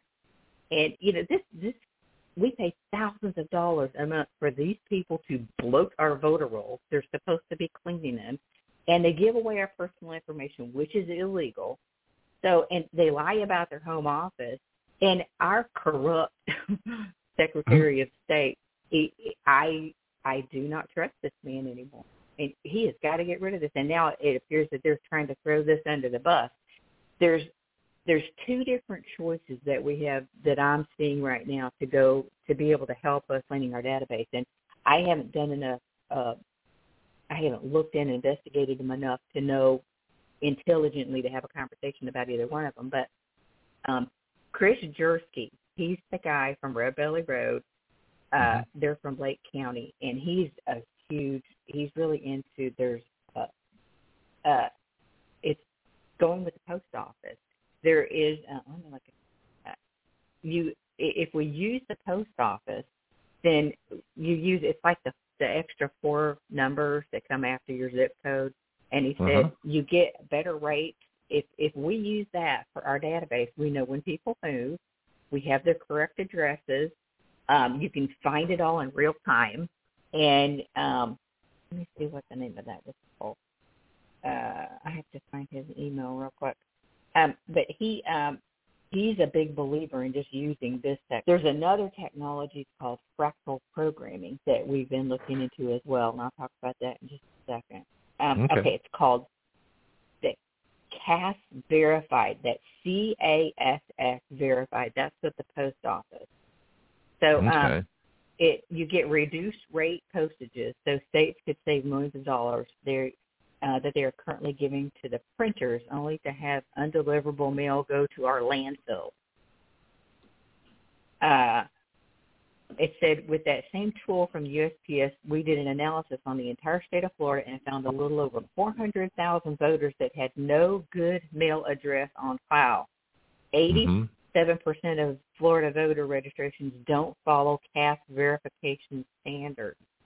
Huh. So if we use this, it might be better. I need to look into a little bit more. And he, I, I'm telling you, this guy, he Chris Durfee, he really is digging into some good stuff. So um, they're the ones that found um, in Lake County where Red Belly Road had been flipped over to 12th or 12th Avenue had been flipped illegally to Red Belly Road for two weeks. I remember And that. then, I know what um, you're talking two- about. Yeah. But here's Two, uh, Here's- they they offer uh, they actually got two mail-in ballots sent to each one of those illegal addresses, and then it flipped back to 12th Row, and they caught it all, and they sent it all last April to our illustrious Secretary of State, who's done absolutely nothing. He has a ton of information. He's done nothing. So well here's the thing though. There's so much information. There's so much that we know is illegal. yeah. And these people are, are chasing, you know, every last, you know, element of, of what's illegal, hoping that eventually, you know, some of these folks will pick up on it. They fundamentally don't want to. And so I think Yeah. it's a waste of energy to keep pursuing, not, not what you're doing, but I'm saying what, what I think it's a waste of energy for all these folks to keep looking down every possible rabbit hole and determining every last bit of fraud. You, all you have to deter, determine is that there is fraud to, to either hold another election, invalidate the election, or, or have the person that came in second, you know, the challenger, uh, have them win. It's, it's just like disqualification. You know, if, if someone cheats in a race and comes in third, they're still disqualified. You know, you don't. This idea that we have to find enough fraud to show that uh, that, that would change the election result. That's a bunch of nonsense. Because if you rob a store, Yeah. the store doesn't have to go broke before you're arrested. You don't have to change the results of the store. Okay, what's illegal is what's illegal. You got to. So once yeah. We once have to we've a judicial system that's not corrupted. well, that's though. another problem. Yeah, but what I'm, what I'm saying is that once Yeah. something is yeah exactly, but once something is illegal, once it's been established that it's illegal, that election needs to be void. That they need to uh, take the challenger and have them win. So all those states that can be proved that there is some vote fraud, it doesn't necessarily matter how much. Now, if you're getting one or two votes, okay, that's that's absurd. But if you're talking anywhere like the near, chicken and the egg. Yeah. yeah. Well, but the point is that once like, you've established fraud, What do you fix first? you know, you don't have to establish all the fraud. You know, if you can we establish the store was fraud, and they've done nothing with it. But Yeah. we have Oh, established fraud, and they've done Yeah, nothing oh, I know. with it. See, that's what I'm saying. So, so, so the going through the mechanisms, the machinations, I guess is the word, of establishing more fraud when we've already established fraud, uh, it doesn't seem to Yeah. be where our best efforts should be. This is what I'm questioning because we already know what the fraud is, and and and I get invited to to workshops and Zoom meetings, and and there's more fraud. Look what we found. There's more fraud. Well, we know there's more fraud. We know that Brandon is not the president. Greg. We know the election was stolen. We know the voting machines rigged the elections. We know that the voter rolls are filled with people that shouldn't be there. So what we really need to start doing as a country, not just us here at Action Radio, is start to advocate the solutions. And the solutions are very simple. Just what your bill says. We get rid of, mine too, sorry. Uh, we get Yeah. rid of the machines, all of them. No voting machines. We go to paper ballots. Those paper ballots are counted by people who are bonded. They are counted on video so we can check the results. And all voter registrations expire December 31st at midnight, and every year you start fresh. So you have to reestablish. That way everybody proves their voter registration just like they prove their car registration. Everybody gets certified every year. If something's changed, you have to go through the process again. If nothing changes and you can verify that, great. We just renew your registration. But those four things is all we need. So all the corruption and all the last little bit of investigation and all the complexities of the machines and all the patents and all everything else that Sidney Powell is doing, I mean, God bless her for doing it. But quite honestly, we have more than enough fraud to pass laws right now that say paper ballots, hand counted, bonded counters, videotape counting, expiring registrations. That's all we need. That would clean up the voting, the, clean up the voting system, assuming it's reported honestly. Yeah, they'd only listen to us. we could Well, exactly. But I it. have that. I, I have that That's feeling the every day. problem. Just people Yeah. just listen to me. I'll tell you, we've got the solutions here. We fix all these problems. Let, me tell you about well, Sidney Powell. the thing that I admire about everybody that's researching this, though, is that the, Uh-huh. is that this uniparty has, and I, and I, I kind of wanted to start calling them uniparty because it's not really the left. I mean, it's the the uniparty is controlling a lot of people Mhm. on the left. Mhm. Um, I, I think we do have some really good people that are on the left because I know Steve Kirsch Name one. is isn't isn't is isn't Steve Kirsch a Democrat? I mean, I, I Steve think Kirsch or Seymour Hersh? of Let, let's make sure we're not confusing Steve Kirsch and Seymour Hersh. They're two different people. Which one do you mean? Steve Kirsch, the guy the guy that does the uh he's got a Substack. He might be a Democrat. I don't know. You look at John Lott. Yeah. John Lott is a, is a fairly I think he moderate to liberal economist, but he his I'm evidence pretty found sure he out is. is what a Democrat. Yeah. Okay. But he has integrity. Yeah, See, that's the sure difference. he I don't care about Dem- I don't care if you're a Democrat. Exactly. I just care whether, you have I'm integrity. that. Yeah. That's why I don't really like. I I, I want to say Uniparty now instead of the left because I think and because I think there's just as, probably as many corrupt ones in the in the RINO Party on the right. So I I want to lump them into Uniparty that they're they've melded the RINOs and the the hard left corrupt ones. I want to meld them all kind of together and just call them the Uniparty, and they're the ones that are really destroying our country and using all these puppets to hmm to, to create so much kind of distraction and chaos and corruption and they go in and infiltrate and take over our judicial system. I mean if you look at it our our judicial system's corrupted, our legislative system's corrupted, our electoral system's corrupted. It's like hmm you know, it, and I feel like it's the chicken before the egg. Which one can we solve first to get out of this mess? And I'm hoping that. Well, our that bill's very taking over this- straightforward. You know, our, our bill's very Yeah, straightforward. but how do we Florida get it adopts passed? it, but you know they're they're they're racing to other things that are nowhere near as as consequential or as good or as effective. See, that's the problem I have. You know, when I wrote two bills for the Florida legislature during their special uh, medical session on how to deal with COVID, and because there was a bill that said that the state of Florida could mandate any treatment, including vaccines, during a pandemic. So everybody screamed and yelled, "So you can't mandate vaccines." So instead of uh, you know changing the law as I did, the one that I proposed, they just they basically took out the words "and vaccines," but they said the part that the state of Florida could mandate anything required for a pandemic. What if they mandate vaccines? Yeah. So they they did something, but they didn't. You know, because they didn't want to actually fundamentally change or remove their power. They still wanted to have their power, but they wanted to tell people they actually did something. It's like this bill that's, that's before them now on open on on uh, uh, constitutional carry. It's not constitutional carry. Constitutional carry includes open carry, but the current bill doesn't have open carry. They say it's permitless carry, and that's constitutional carry. No, it's not. You cannot be, have constitutional carry if you don't have the ability to carry openly, because that's part of what the Constitution says. Keep and bear, your choice. You know, so they're trying to do something, Heck, and this being a shall issue state, right? We get the permit anyway. you know, Yeah. as long as you meet the criteria, you get the permit. So they're giving you something that they have to give you anyway, and saying that uh, we're fixing it and making it better while not giving you anything new. So it's a bunch of nonsense. Yeah. Yeah. but Okay. uh, the solutions. Yeah, Then- go ahead. All right, since you know they were, we had this big. Well, there was a Zoom, and several on our team were what in this Zoom with Corbett, and he's saying, "Oh no, we got to keep it because you know we get the um, we're we're fixing. We don't we don't have any other way to tell if people have duplicate voter registrations. Well, we, this is ridiculous. There's another company that's come out, and it's called Cleaning U.S. Voter Rolls, and it's New Mhm. Fractal Technology, minimum viable product. And um, this is, I, I know uh, some on my team have been digging into this a bit, and I, I Chris Jersey was saying that he's not sure that he wants another um, a, another centralized multi-state system with another centralized multi-state. Yeah, we don't want to need to replace one cent. I can't. I can't read. We don't need to replace one centralized multi-state system with another centralized multi-state. No, I agree absolutely. Um, It's like you don't replace one dictatorship with another. dictatorship. I don't want to replace Brandon's dictatorship illegally with a military dictatorship, even Yeah. though people think that would be the right thing to do. No, it's the wrong thing to do because a dictatorship is still a dictatorship. I agree with uh, okay, well, let me the read through this. Uh, Go ahead.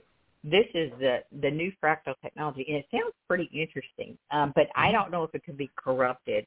But um, okay, every state has election rolls of registered voters. These rolls, under federal law, must be maintained and cleaned regularly. Effective cleaning is not being done. The following is the minimum viable product (MVP), the minimum requirement that current technology enables. Any entity that does not offer such minimal service cannot claim to adequ- adequately adequately clean voter rolls. Can't talk. Every item mm-hmm. on this list is available to, today at modest cost and can be brought into production with modem technology in any state in 45 days or less. Voter this is number one. Voter mm-hmm. registration rolls should be reconciled every 30 days with county personal property tax rolls ensuring every address at which a registered voter resides is valid.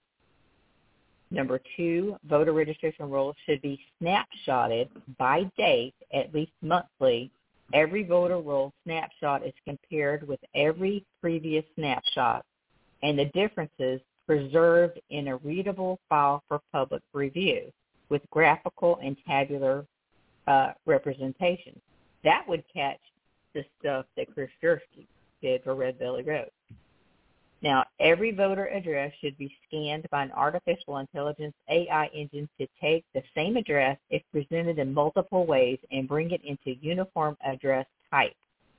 That would um, be like if they if they took off the um, like the apartment numbers, like they were doing for the Red Belly Road stuff. Now, uh, number four is beginning 45 days before early voting, the MVP should begin daily snapshots of the voter rolls. These comparisons identify new voters added after deadlines, zip code changes, or other election commission changes that inject doubt into election outcomes. That could be pretty helpful. Mm-hmm. Uh, if they could see if there's new voters that came on both after the deadline that would be actually pretty helpful. If if well, we you, could do all that before an election. You, you know, you've got your election uh, cutoff date for registration for new registrants. Yeah. So what you want to do is sometime before that, um, do an audit like two weeks ahead of time, and then you can find whatever problems there are. And you still have two weeks to contact people and say you got a week to get here, or maybe do it a month ahead of time. You know, and and go over. we could use that, that with stuff. a US. We could do that with a USPS too. I would think. Uh, but these are really good ideas to do. Yeah, okay, number yeah. five, available Uh-huh. available state databases should be reconciled against state voter rolls, DMV records, death records, NCOA change of address records. I don't know what that is. Yeah. List of non-citizens and other information the state captures should be available to reconcile against the voter rolls to ensure consistency.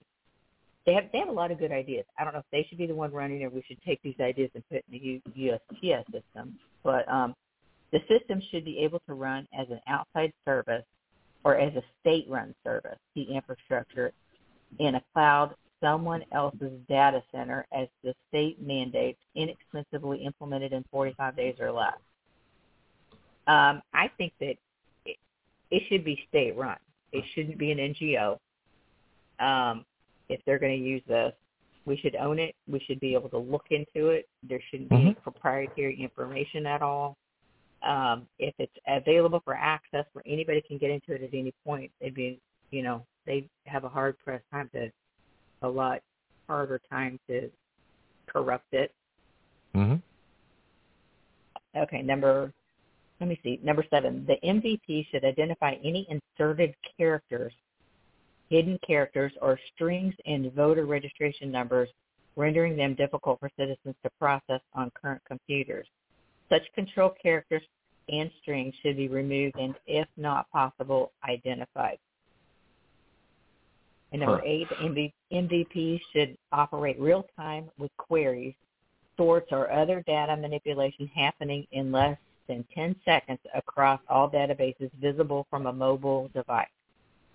So the public could look at into it at any time they wanted to. Uh, and number nine, during early voting, the MVP system should receive daily updates of who voted electronic poll book and compare each day's data with all previous days' data, ensuring cast ballot information is never modified. So the cast ballot vote vote that, that I have found out recently about what we got for our cast ballot, they didn't give us any timestamps on our cast ballot vote, which that is very suspicious because that's how they caught all these spikes. When when I was listening to um Da- Professor David Clement, what two weeks ago, last week, Mm-hmm. um, he was showing that they took the cast vote records and they put them into real time and they put them into this graph and they it was like you watch the graph grow then you watch the graph go back then you watch the graph grow then you watch it go back and it was the votes counting in real single votes that went in so it was Mhm. like and they were doing them in, in big cities and if you go to David Clements' uh the professor's record he's got it all on videotape Uh, but you can watch these graphs go up. It's like the votes go up and then the votes go back. Now, why should these the graphs ever go back? You don't lose votes. They're Hmm. like taking votes away, giving them votes, taking votes away, giving votes. So this would catch that. I would. That's what they're saying. So when you say But, cast um, ballots, you're talking about at the polls or, or early voting or all included or mail-in or what's it? How do they define cast?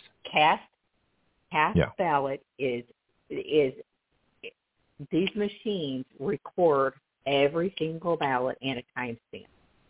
Okay. So if you get the um the record for when every single ballot was cast, the timestamp on it, you can run it um and it makes more sense when you look at his video.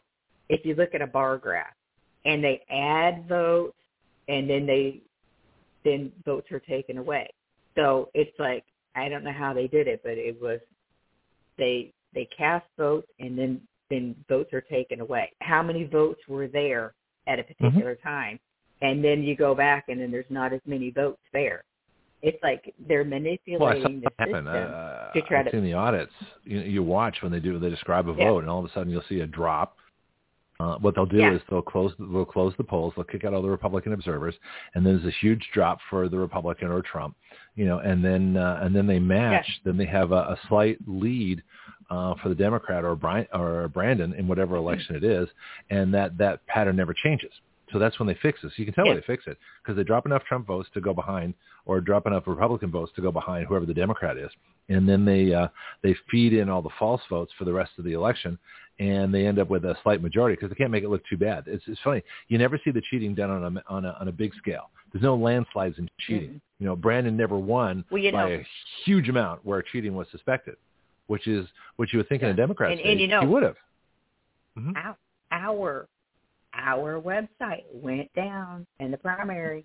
Whoop, Mhm. Went down for a little while. How about that? Our website Mhm. right here in San Francisco County. Yeah, And when it came back, uh, in multiple other places in the state. Was it? You should be taking regular Uh, screenshots, so when it goes down and comes back, you can say, "Well, wait a minute." Our last screenshot was a little different than this, so yeah.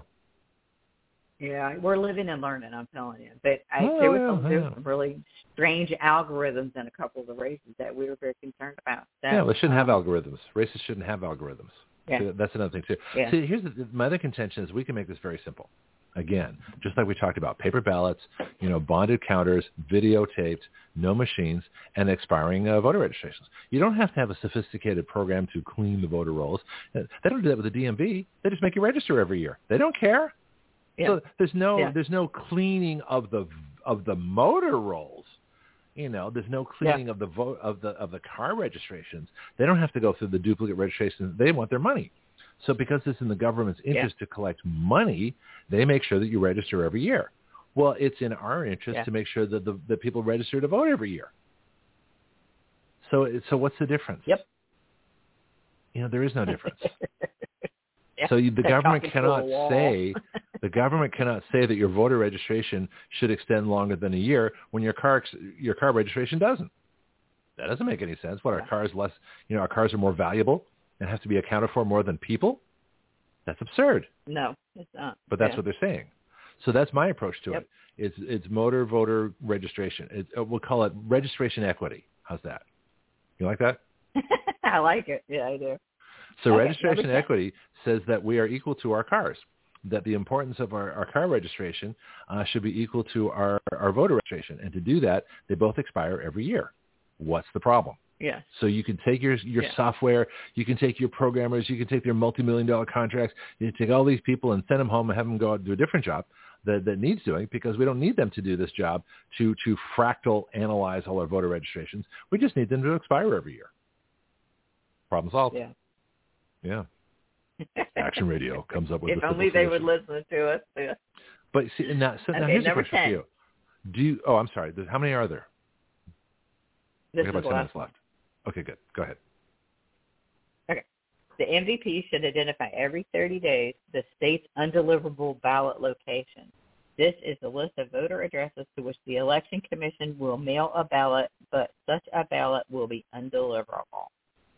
So, it, I mean, it sounds like they have some really good ideas in this fractal technology, and I know they've actually been working on it for a long time, and I'm pretty sure I know some people that are working on it. I've put out some feelers on it to find out who, you know, and and I know our team is look, digging into this to Mhm. find out who's behind it, who's, you know, does it look legitimate? Um, which which one should we be pushing, this one or the USPS one? So um, that's some definitely some digging that we're going to be looking at. But don't you think if Oh. registrations expire every year, that the absentee ballots will will expire every year? And and don't isn't the contention? I don't know if you put this in this bill, but I think you cannot.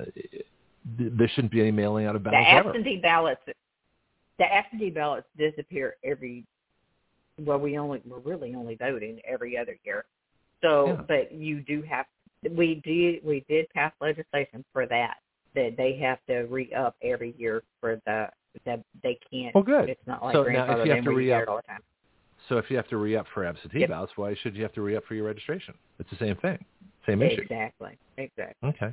So we've I got plenty agree. of arguments for annual registration, um, voter uh, expiration, and re-registration. We got we got all the arguments we need for that.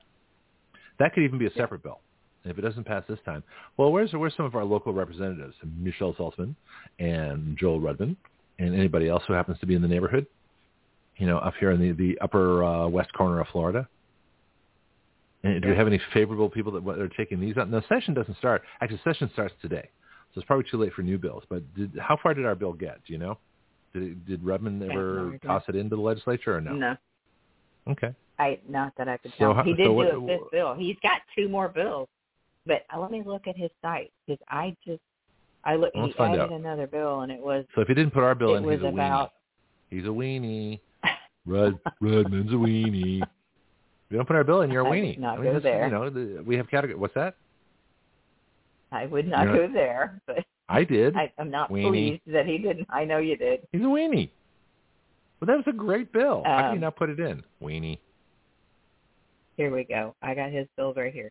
He added Rudman's a a weenie. bill. He's got he has seven bills, He only had, but only his last six. bill was a designated safe exchange locations. That I think somebody died because they were dropping their kids off with a an abuse spouse spouse abusing. I, I'm guessing on this. Oh, that's what that family court. Oh, listen, you want to have a you want to write a bill. I've been I have people I know uh several women that have had their kids stolen by police at gunpoint and given to incredibly abusive men.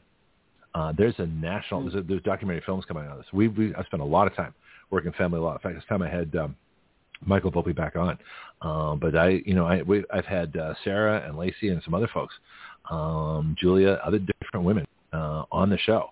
Um, and and, and this works the other way too. bill. Men men get uh, men lose kids to abusive women too. So it's not just one thing. But these are people that I do happen to know uh, that this situation is horrible. And the reason the courts do that um, is to perpetuate the divorce so they can make more money. I mean, the family court, divorce court is a racket. It's as bad as the election racket. You know, most of the things the government does is a racket. The Defense Department getting patents for fraudulent voting machines, that's a racket. So who, now who's paying them? Who's paying them off to do this? Ooh, now we're really getting the deep state. See, Uh, I don't, uh, you know, I, I don't think about uh, the RINOs and things like that. It's the deep state. There is the shadow government and there's the, the, the legitimate government. And the shadow government rules the legitimate government.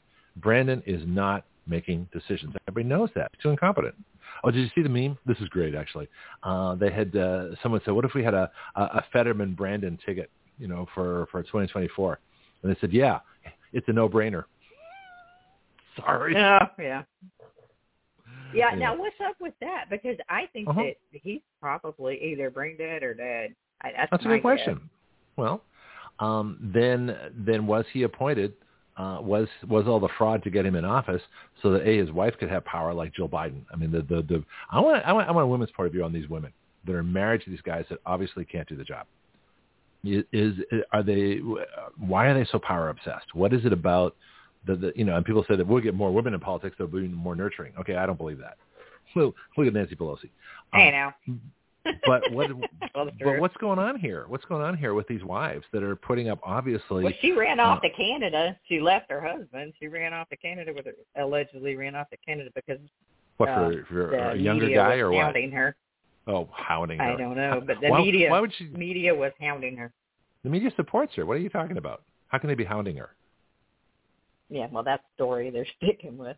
Oh, okay. Yeah. Well, I mean, the media supports her. They supported Fetterman. You know, they supported him through his strokes. Yeah. You know, through all his other injuries, through his incompetencies, His through his in- in- through his through his incoherent performance in the debates. Nobody knows what he said.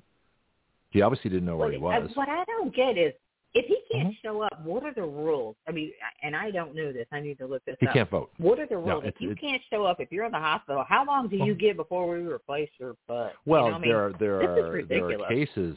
No, there are cases of, of members of Congress, either Senate or House members, that have been flown in for a vote. They have to be there to cast a vote. If he's not there, if he's in the hospital, he can't vote. Which is actually, you know, Yeah. uh, it's it's good news in terms of. I mean, it's bad news for him. I don't wish him any evil. I don't wish him any any harm. I don't wish him anything. Uh, I just wish he were out of the Senate because he's not qualified to be there. He's not healthy enough to do it, the job. But as far as personal, no, neither is hope he, hope he gets taken care of. But as far as the Yeah. legality goes, okay, in the Senate he can't vote, and nobody can vote for him because he is Yeah. a sitting senator. He is has been approved, you know, ordained, whatever they do, wave their hand in the air three times, you know, take the oath of office, and, and you're there. So someone, so what they can do, he has to resign or be found incompetent or whatever.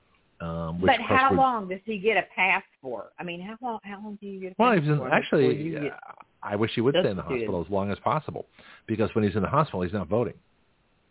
And when he's not voting, that means there yeah, but are. we need we need him. What? We need them to to say that he's incompetent before the beginning of August because, and they need. And, and I know that people are asking for verification of life why August? at this point.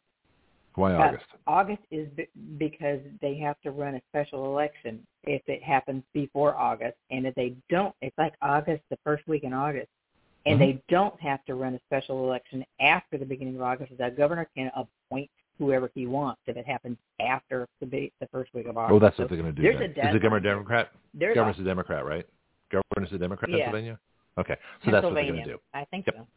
So they'll Yeah, keep him in until they can appoint somebody. Yeah. hmm And that person will have the incumbency to run for the next term.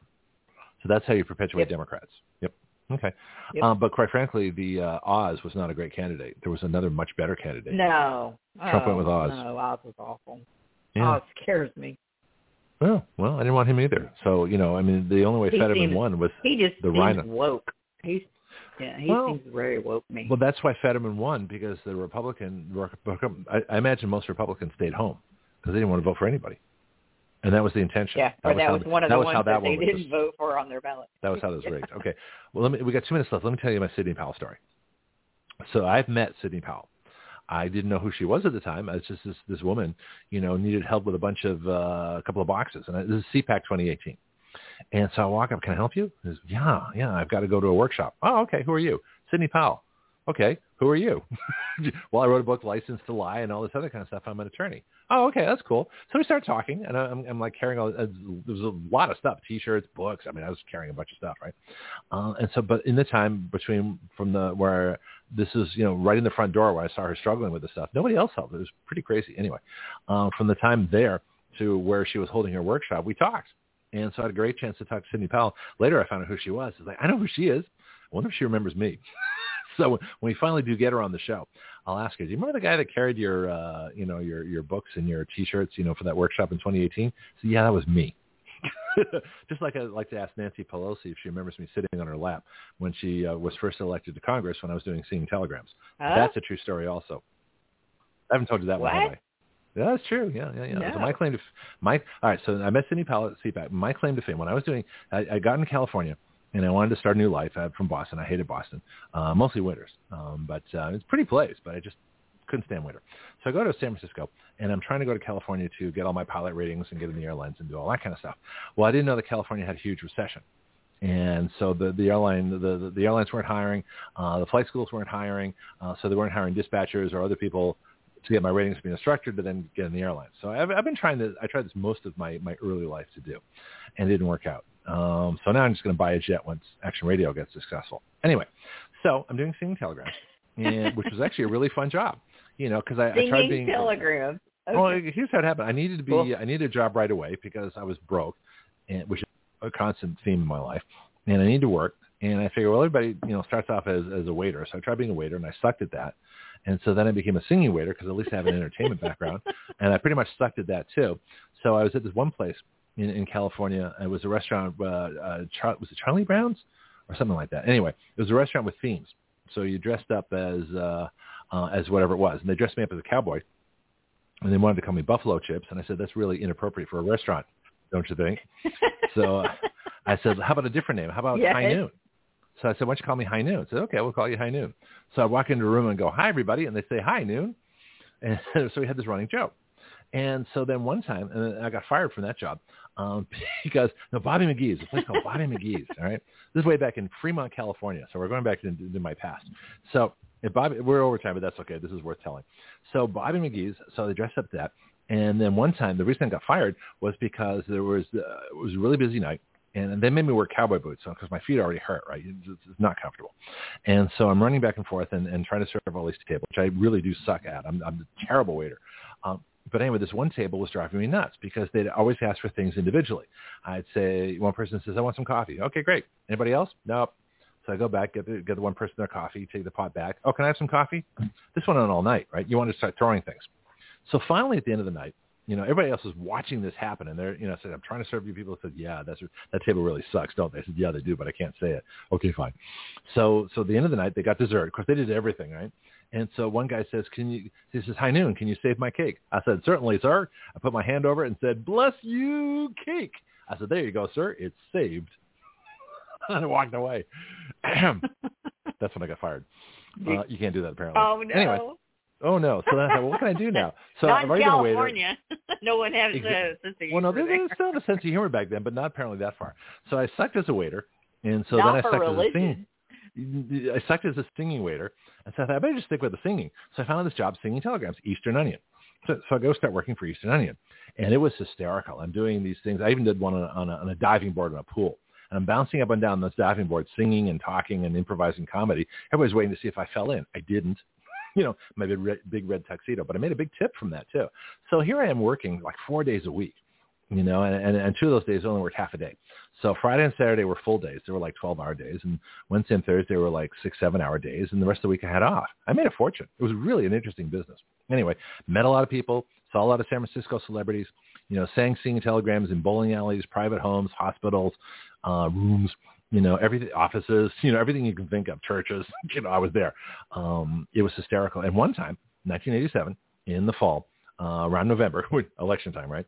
Uh, this woman won this election for Congress. And they said, Greg, you know, you're going to go uh, uh, do a singing telegram. There's a new woman who just got elected. Oh, great. Okay. What's her name? Uh, Nancy Pelosi. Okay, fine. No problem.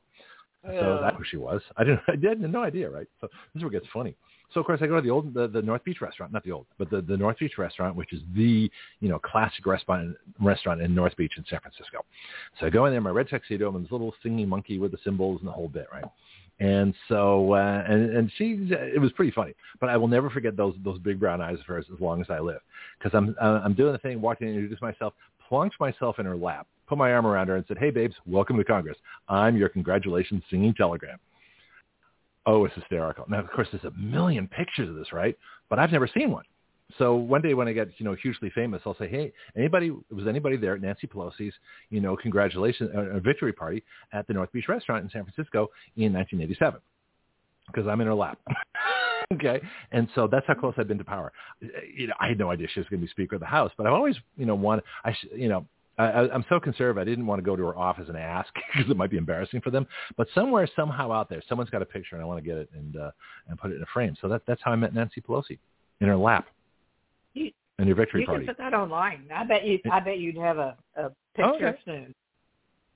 Yeah, someone, well, whoever's Yeah. listening, well, you know, our California contingent, uh, it's out there. You know, they, you know, but uh, somebody, there's a bunch of people that took pictures because that was funny. so yeah, so I'll put that on my website one day. Me sitting in Nancy Pelosi's lap is, a, I think I was like 27. You know, so I, I was a young guy. But uh, so this is Wonder why I what she don't. was like back then. Uh, she was actually nice. She, was, she thought it was pretty funny, but she was a little shocked and horrified. Um, but uh, that's okay. I understood. But that was part of the, you know, that was part of the celebration. You know, that that's you know, I had a job to do. I had a did- telegram to do. They did that And I- on purpose. the audience Yeah. loved it. The audience went nuts. It was funny. The whole restaurant's now involved with this. They all came over. Yep, yep. Warm sunny day, sunny afternoon. Yeah, I'll never forget.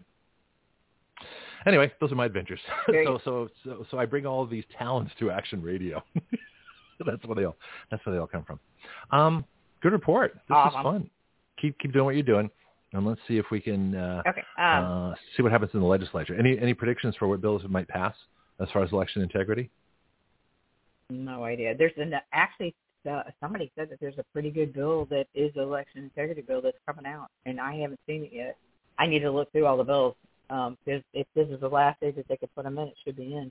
But Mhm, Reverend's yeah. got two more bills he could he can put in, so I don't know. Yeah, call call up the weenie and see if he'll put our bill in. I'll call up the weenie. yeah. Um, two more things. I, something else I wanted to tell. No, go um, ahead. and this is Feel free. me- on the medical side. Mhm. Um, I have been doing some research and talking to some docs about um, what will help with those fibrous clots, Mhm. and they said Yes. that there's two two over-the-counter drugs that actually help to break down these fibrous white clots. But I mean, Hmm. I have to put in my disclaimer: talk to your medical professional before you ever take them. So, um, but nattokinase and lumbrokinase, and they're on the website. Uh, nattokinase, N-A-T-T-O, K-I-N-A-S-E, and lumbrokinase, L-U-M-B-R-O-K-I-N-A-S-E. And these help to break down fi- uh, fibrous clots. They're saying that the aspirin isn't touching these hard fibrous clots. It won't break them down. So uh, Aspirin won't work- Talk to your won't do medical it? professional. Yeah, because they take well, aspirin if you've had you know like it. major heart surgery, right? They say. Well, yeah, it to. helps it in your blood, and it it Mhm. might help save your life if you're having a heart attack if you chew it and put it underneath your tongue. I Right. leave some of that baby aspirin in my purse all the time, and you know Yeah. you need at least 325 milligrams, I would guess. Um, Mhm. At least chew it and stick it. it it'll absorb better if it's underneath your tongue. But that might get you know might save your life to get you to a medical professional if you're having a heart attack. It might help. But nitroglycerin is probably a whole lot better if you really have heart problems. Well, how many heart attacks are, are being caused by COVID shot blood clots these days? Is that being looked at at all? No one's looking at it. It doesn't appear. So Hmm. I mean, there's a. It's just such a massive conspiracy. But but I mean, if you if you have taken the shot and you are uh, worried about it, you know, make sure that you and yours know CPR, and that if you have an AED, the defibrillator, I would get one. Have it around the house. Y'all are all vaccinated.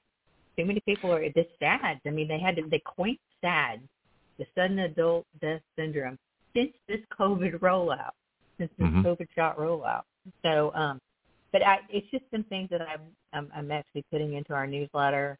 And um, I, as a nurse, I, I'm, I'm sick of these people dying that don't need to be. So we're trying to find ways to help them. And that's all I have. No, and and what's the the kinase? Uh, there's a lot of drugs that have the ending kinase. Where, where does that come from in, in in the medical literature? What does that mean? I don't know. I don't know. I 'Cause a lot of drugs have I it. just found out about these. Yeah, but Oh. these uh, help to break down fibriness. If you look them up, they're over the counter, and they they do say they break down uh, fibrous tissue. So, Well, let's look up kinase right now. dissolve it more. I would Mm. I would be worried that they like make chunks and then you know you get a stroke from that, but it says it dissolves them, so that would be much. Oh, it says kinase inhibitor break drugs. up into pieces. Kinase inhibitors, a new class of anti-rheumatic drugs. PubMed. The SYK-seq inhibitor, uh, fostem superior to placebo. Okay, phase two. All right. Popular kinase inhibitors. Kinase inhibitors are used to treat cancers such as leukemia, breast cancer, melanoma, lung cancer, and renal cancer. That would be kidney. Uh, they are also used in the treatment of rheumatoid arthritis and to prevent organ transplant rejection. They, they work by stopping cancer cell growth and preventing the spread of the cells. So a kinase is a cancer drug, it looks like. So how would that help blood clots? Or does it stop It- the the, uh, the vaccine from doing what it does to enhance cancer? Okay. What mine, what I found was that it says, oh, um, it's a naturally occurring fibrolytic. I can't say this word. F I B R I N O L Y T I C. Fibrolytic, which breaks Mhm. down fibrin in clots. It's about four times. excuse me. It's about four times more potent than plasm plasmin, P-L-A-S-M-I-N, as a fibrinolytic. which Hmm. the body makes to break down fibrin. So are these clots fibers or are they clots? A clot to me seems like like a whole bunch of cells that have uh, because like when you have a scab, that's a clot. That's you know the blood is is forming a solid. So so The, well, a clot they- to me is red. It's red and it's soft and it's pliable and it's not hard and white and fibrous. but it can still clog up your your this shot, smaller yeah. But your smaller arteries, It- it veins, and capillaries especially are going to be clogged up. Oh, up. it'll clog up the big ones. It'll clog up the big ones too. They Yeah, pull yeah. out. They pull them out in six foot lengths out of people, Six foot now. all connected. Yeah. Okay. So they're forming not- a, a I mean, fibrous happen that often. network. So they're forming an entire fibrous network in your body. Well, that would kill you. Stop all your blood flow. Yeah. That's a. Okay. It has Hmm. killed people, and and I what I worry about is that they're talking to all these people and they're getting cremated and they're not doing any autopsies and and but Of course not. And- You got to hide the evidence. It's like Yeah. Waco. Why do you think they Yeah. they bulldoze the bodies into the ground?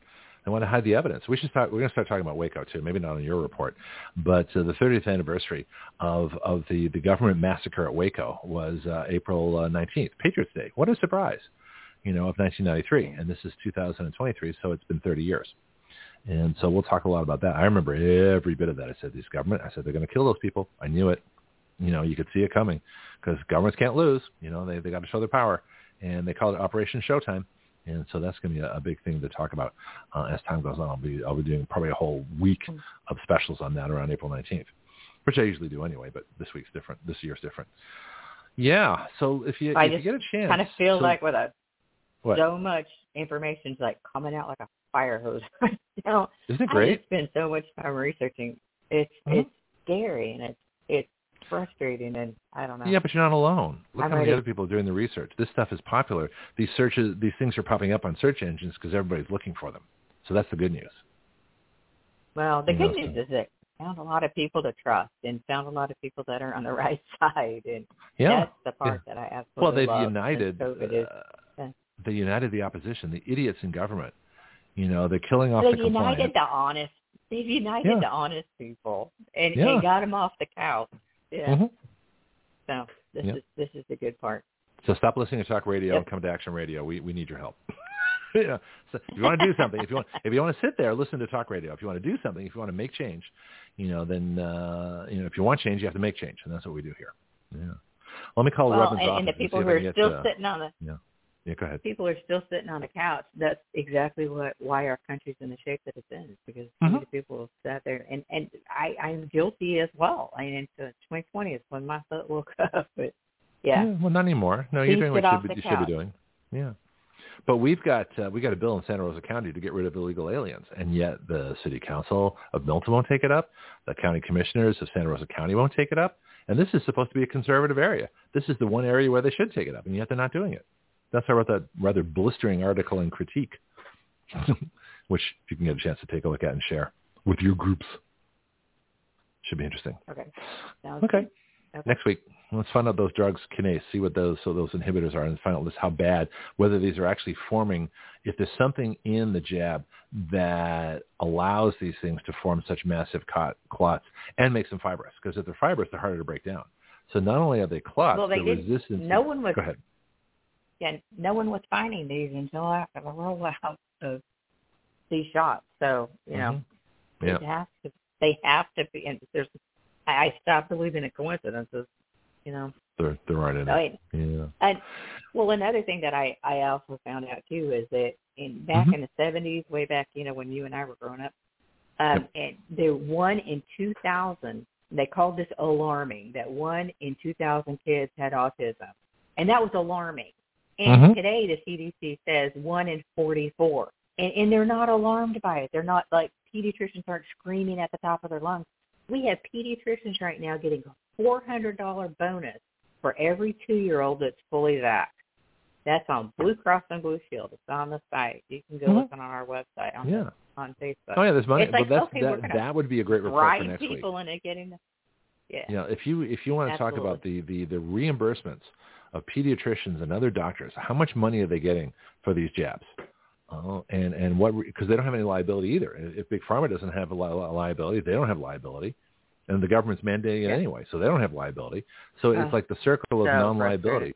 But if you can follow the money on that, that'd be a great, you know. So if you make a little note, please, because I'll forget. you know, I have my own reports to do. Yeah. Um, but uh, let's talk about that next week. Let's talk about uh, let's make it a medical freedom report. And let's follow the money. Let's see how much money that these people are making. Uh, Four hundred bucks, you know, times how many kids do they see? I mean, let's, let's let's kind of chart that out a little bit and, and see what you come up with. That'd be fascinating. Well, how many two year olds? How many how many up to two you get it for a two year old. So So how many how many two year really olds? want. They want Yeah, how many two year olds does a pediatrician vaccinate? A typical one. You know, how many uh, how many vaccines are they getting?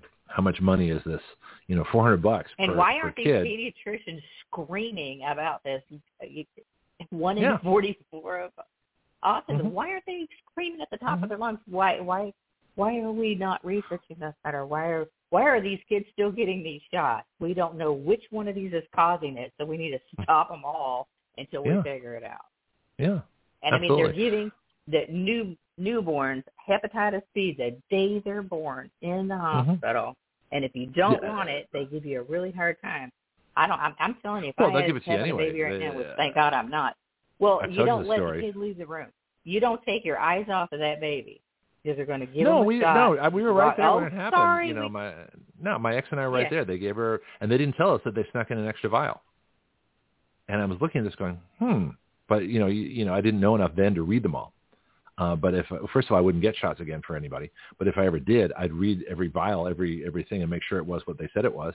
Uh, but they snuck it in. You know, so they just they didn't No, care. you They don't just give did it them- anyway. don't give them a no vaccine Well, for anybody. well, we we left that health program. That was that was Kaiser Permanente of California. If anybody's interested, that they violate your your instructions. They don't give a damn what you say. Uh, so we left that minute. As soon as I found out that they'd uh, given a vaccine uh, or, or a shot that uh, I did not approve of, and um, you know, my future ex did not approve of. We are actually working together at that point, so things were were pretty good. But uh, we both were unified. Uh, completely in that we were leaving right then and there. I said, give us the papers. We are canceling this plan right now. You lied to us. You purposely did something we told you specifically not to do, and we can't take it back. You've already done it. You know, I said, we're out of here. We're never coming back. And told everybody else we knew about it. Of course, I have a bigger audience now, you know, but uh, Kaiser Permanente, you know, you want to come after me and sue me? Go ahead. Go for it. You know where to find me. Okay. Yep. Got it out of my system. Okay. Well, I'm writing myself a note for next week. yeah. Pediatricians. Follow the money, sacrifice the kids. That'll be the title of the show. Send me an email. If I find some good information on it. I'm gonna write that down. No, I'm gonna, I'm. I'm gonna write that down. I like that. Follow the money, sacrifice the kids. Put that down for next Wednesday. Isn't see all the fun we have here? We get this is like a laboratory of creativity. You know, so let's go. Pediatricians, pediatricians. That's Wednesday the eighth. Yeah, that's it. Pediatricians. Yes. Follow. Follow the. Let's go with a dollar sign. Dollar sign. Sacrifice the kids. Doesn't come with titles. Okay. And I want to Yeah. say happy uh-huh. birthday to my grandbaby. She's going to be five this week. Happy birthday to you. Hey. Happy birthday to you. Happy birthday, dear. Dear. Dear. Adeline. Adeline. Av- Adeline. Ha- Happy birthday to you. so now you can send them And my card. mom, she would have been, mom was born in 28. My mom and, and my granddaughter have the same birthday. Oh, well, isn't that interesting? My mom. She passed, Wow. she passed in 2010. But she's an angel when How she was she? born, and I know, I swear she My mom she? was, was, she was born in 28. So I don't know. I don't do I don't math without a calculator. Well, 28. Let's say But let's say add that up. 30 would have been 70 She was born in years. It's now 1928. 23. So is she? So okay. So so from 30 to to the turn of the century would be 70 years. I did this. is how I do math. I group it right. So 70 plus 23 would be 93. Uh, plus two it should be 95. Wow. Holy cow. Yeah, not bad. She was awesome. I, I'm I impressed. got I got really lucky. Yeah, the best mom ever. Well, but I swear she yeah, came back to didn't. make my grandbaby be born on her birthday. yeah, that's she wild. came back to make my grandbaby be born on her birthday. I swear she did. So Yeah. I know it was really fun. I'm like, Yeah, Mom, you're that's okay. doing this. I know you are. My, my parents have to answer for my parents have to answer for their lives, and I wouldn't want to be there to see it, but that's okay. we'll talk about that another time. Hmm. Yeah, it happens. Hey, listen, not everybody has you know perfect childhood. I didn't, but you know, Exactly. but because of that, sorry. it has Sorry made me. Yeah, it's okay. But it, it, you know, it's made me fearless, resilient, and I just don't care. You know, and people worry about bad things happening. I've already had bad things happen. You know, so I, Yeah. you know, in many ways, uh, I'm, I'm kind of immune to it. It's like I understand, and when new bad things happen, it's okay. I accept it, and I will deal with it. You know, I uh, here's another here's a real quick here's another real quick story before we go. I was told in the same week I had a fatal melanoma and I needed open heart surgery. I had two fatal conditions that I found about in the same week. It was a bad week, Yeah. but I dealt with it. But I dealt with it. You know, you just deal with it. Yeah. I had the skin cancer went first, Yeah. and then they had my heart operated on. You know, so it's like you just deal with it. And here maybe I. I've kind of gone to the opposite. I think I've gone to the opposite extreme because I have parents that really care, so maybe I care too much. But, well, my heart that- on my that's very possible. Yeah. No, see, this is why I talk about independence so much. I'm like, just go ahead and do it. What are you afraid of? Don't be a weenie. Yeah. Speaking of which, Yeah. I got to call him up and see if he's taking our bill. All right. Thank you, Diane. okay. Thank you, Talk to you next week. Greg. Talk to you next week. Okay. Bye. What a wild day. Wasn't this fun? Well, I played everything, so I don't have to play a bunch of stuff now. I'm just going to play our, our ending musical theme uh, for today. But our website's the one you're on, blogtalkradio.com slash citizen action. Our legislative site, writeyourlaws.com, W-R-I-T-E-Y-O-U-R-L-A-W-S. Um, our um, email, public email, greg at writeyourlaws.com. Um, we've got our Substack with my new article on how to uh, have uh, 30 million illegal aliens self-deport and that's at gregpenglis.substack.com. And of course, our contribution site, givesendgo.com slash action radio. That'll get you going. So a little Beethoven to send us on our way. Back tomorrow morning, 7 a.m. Central Time.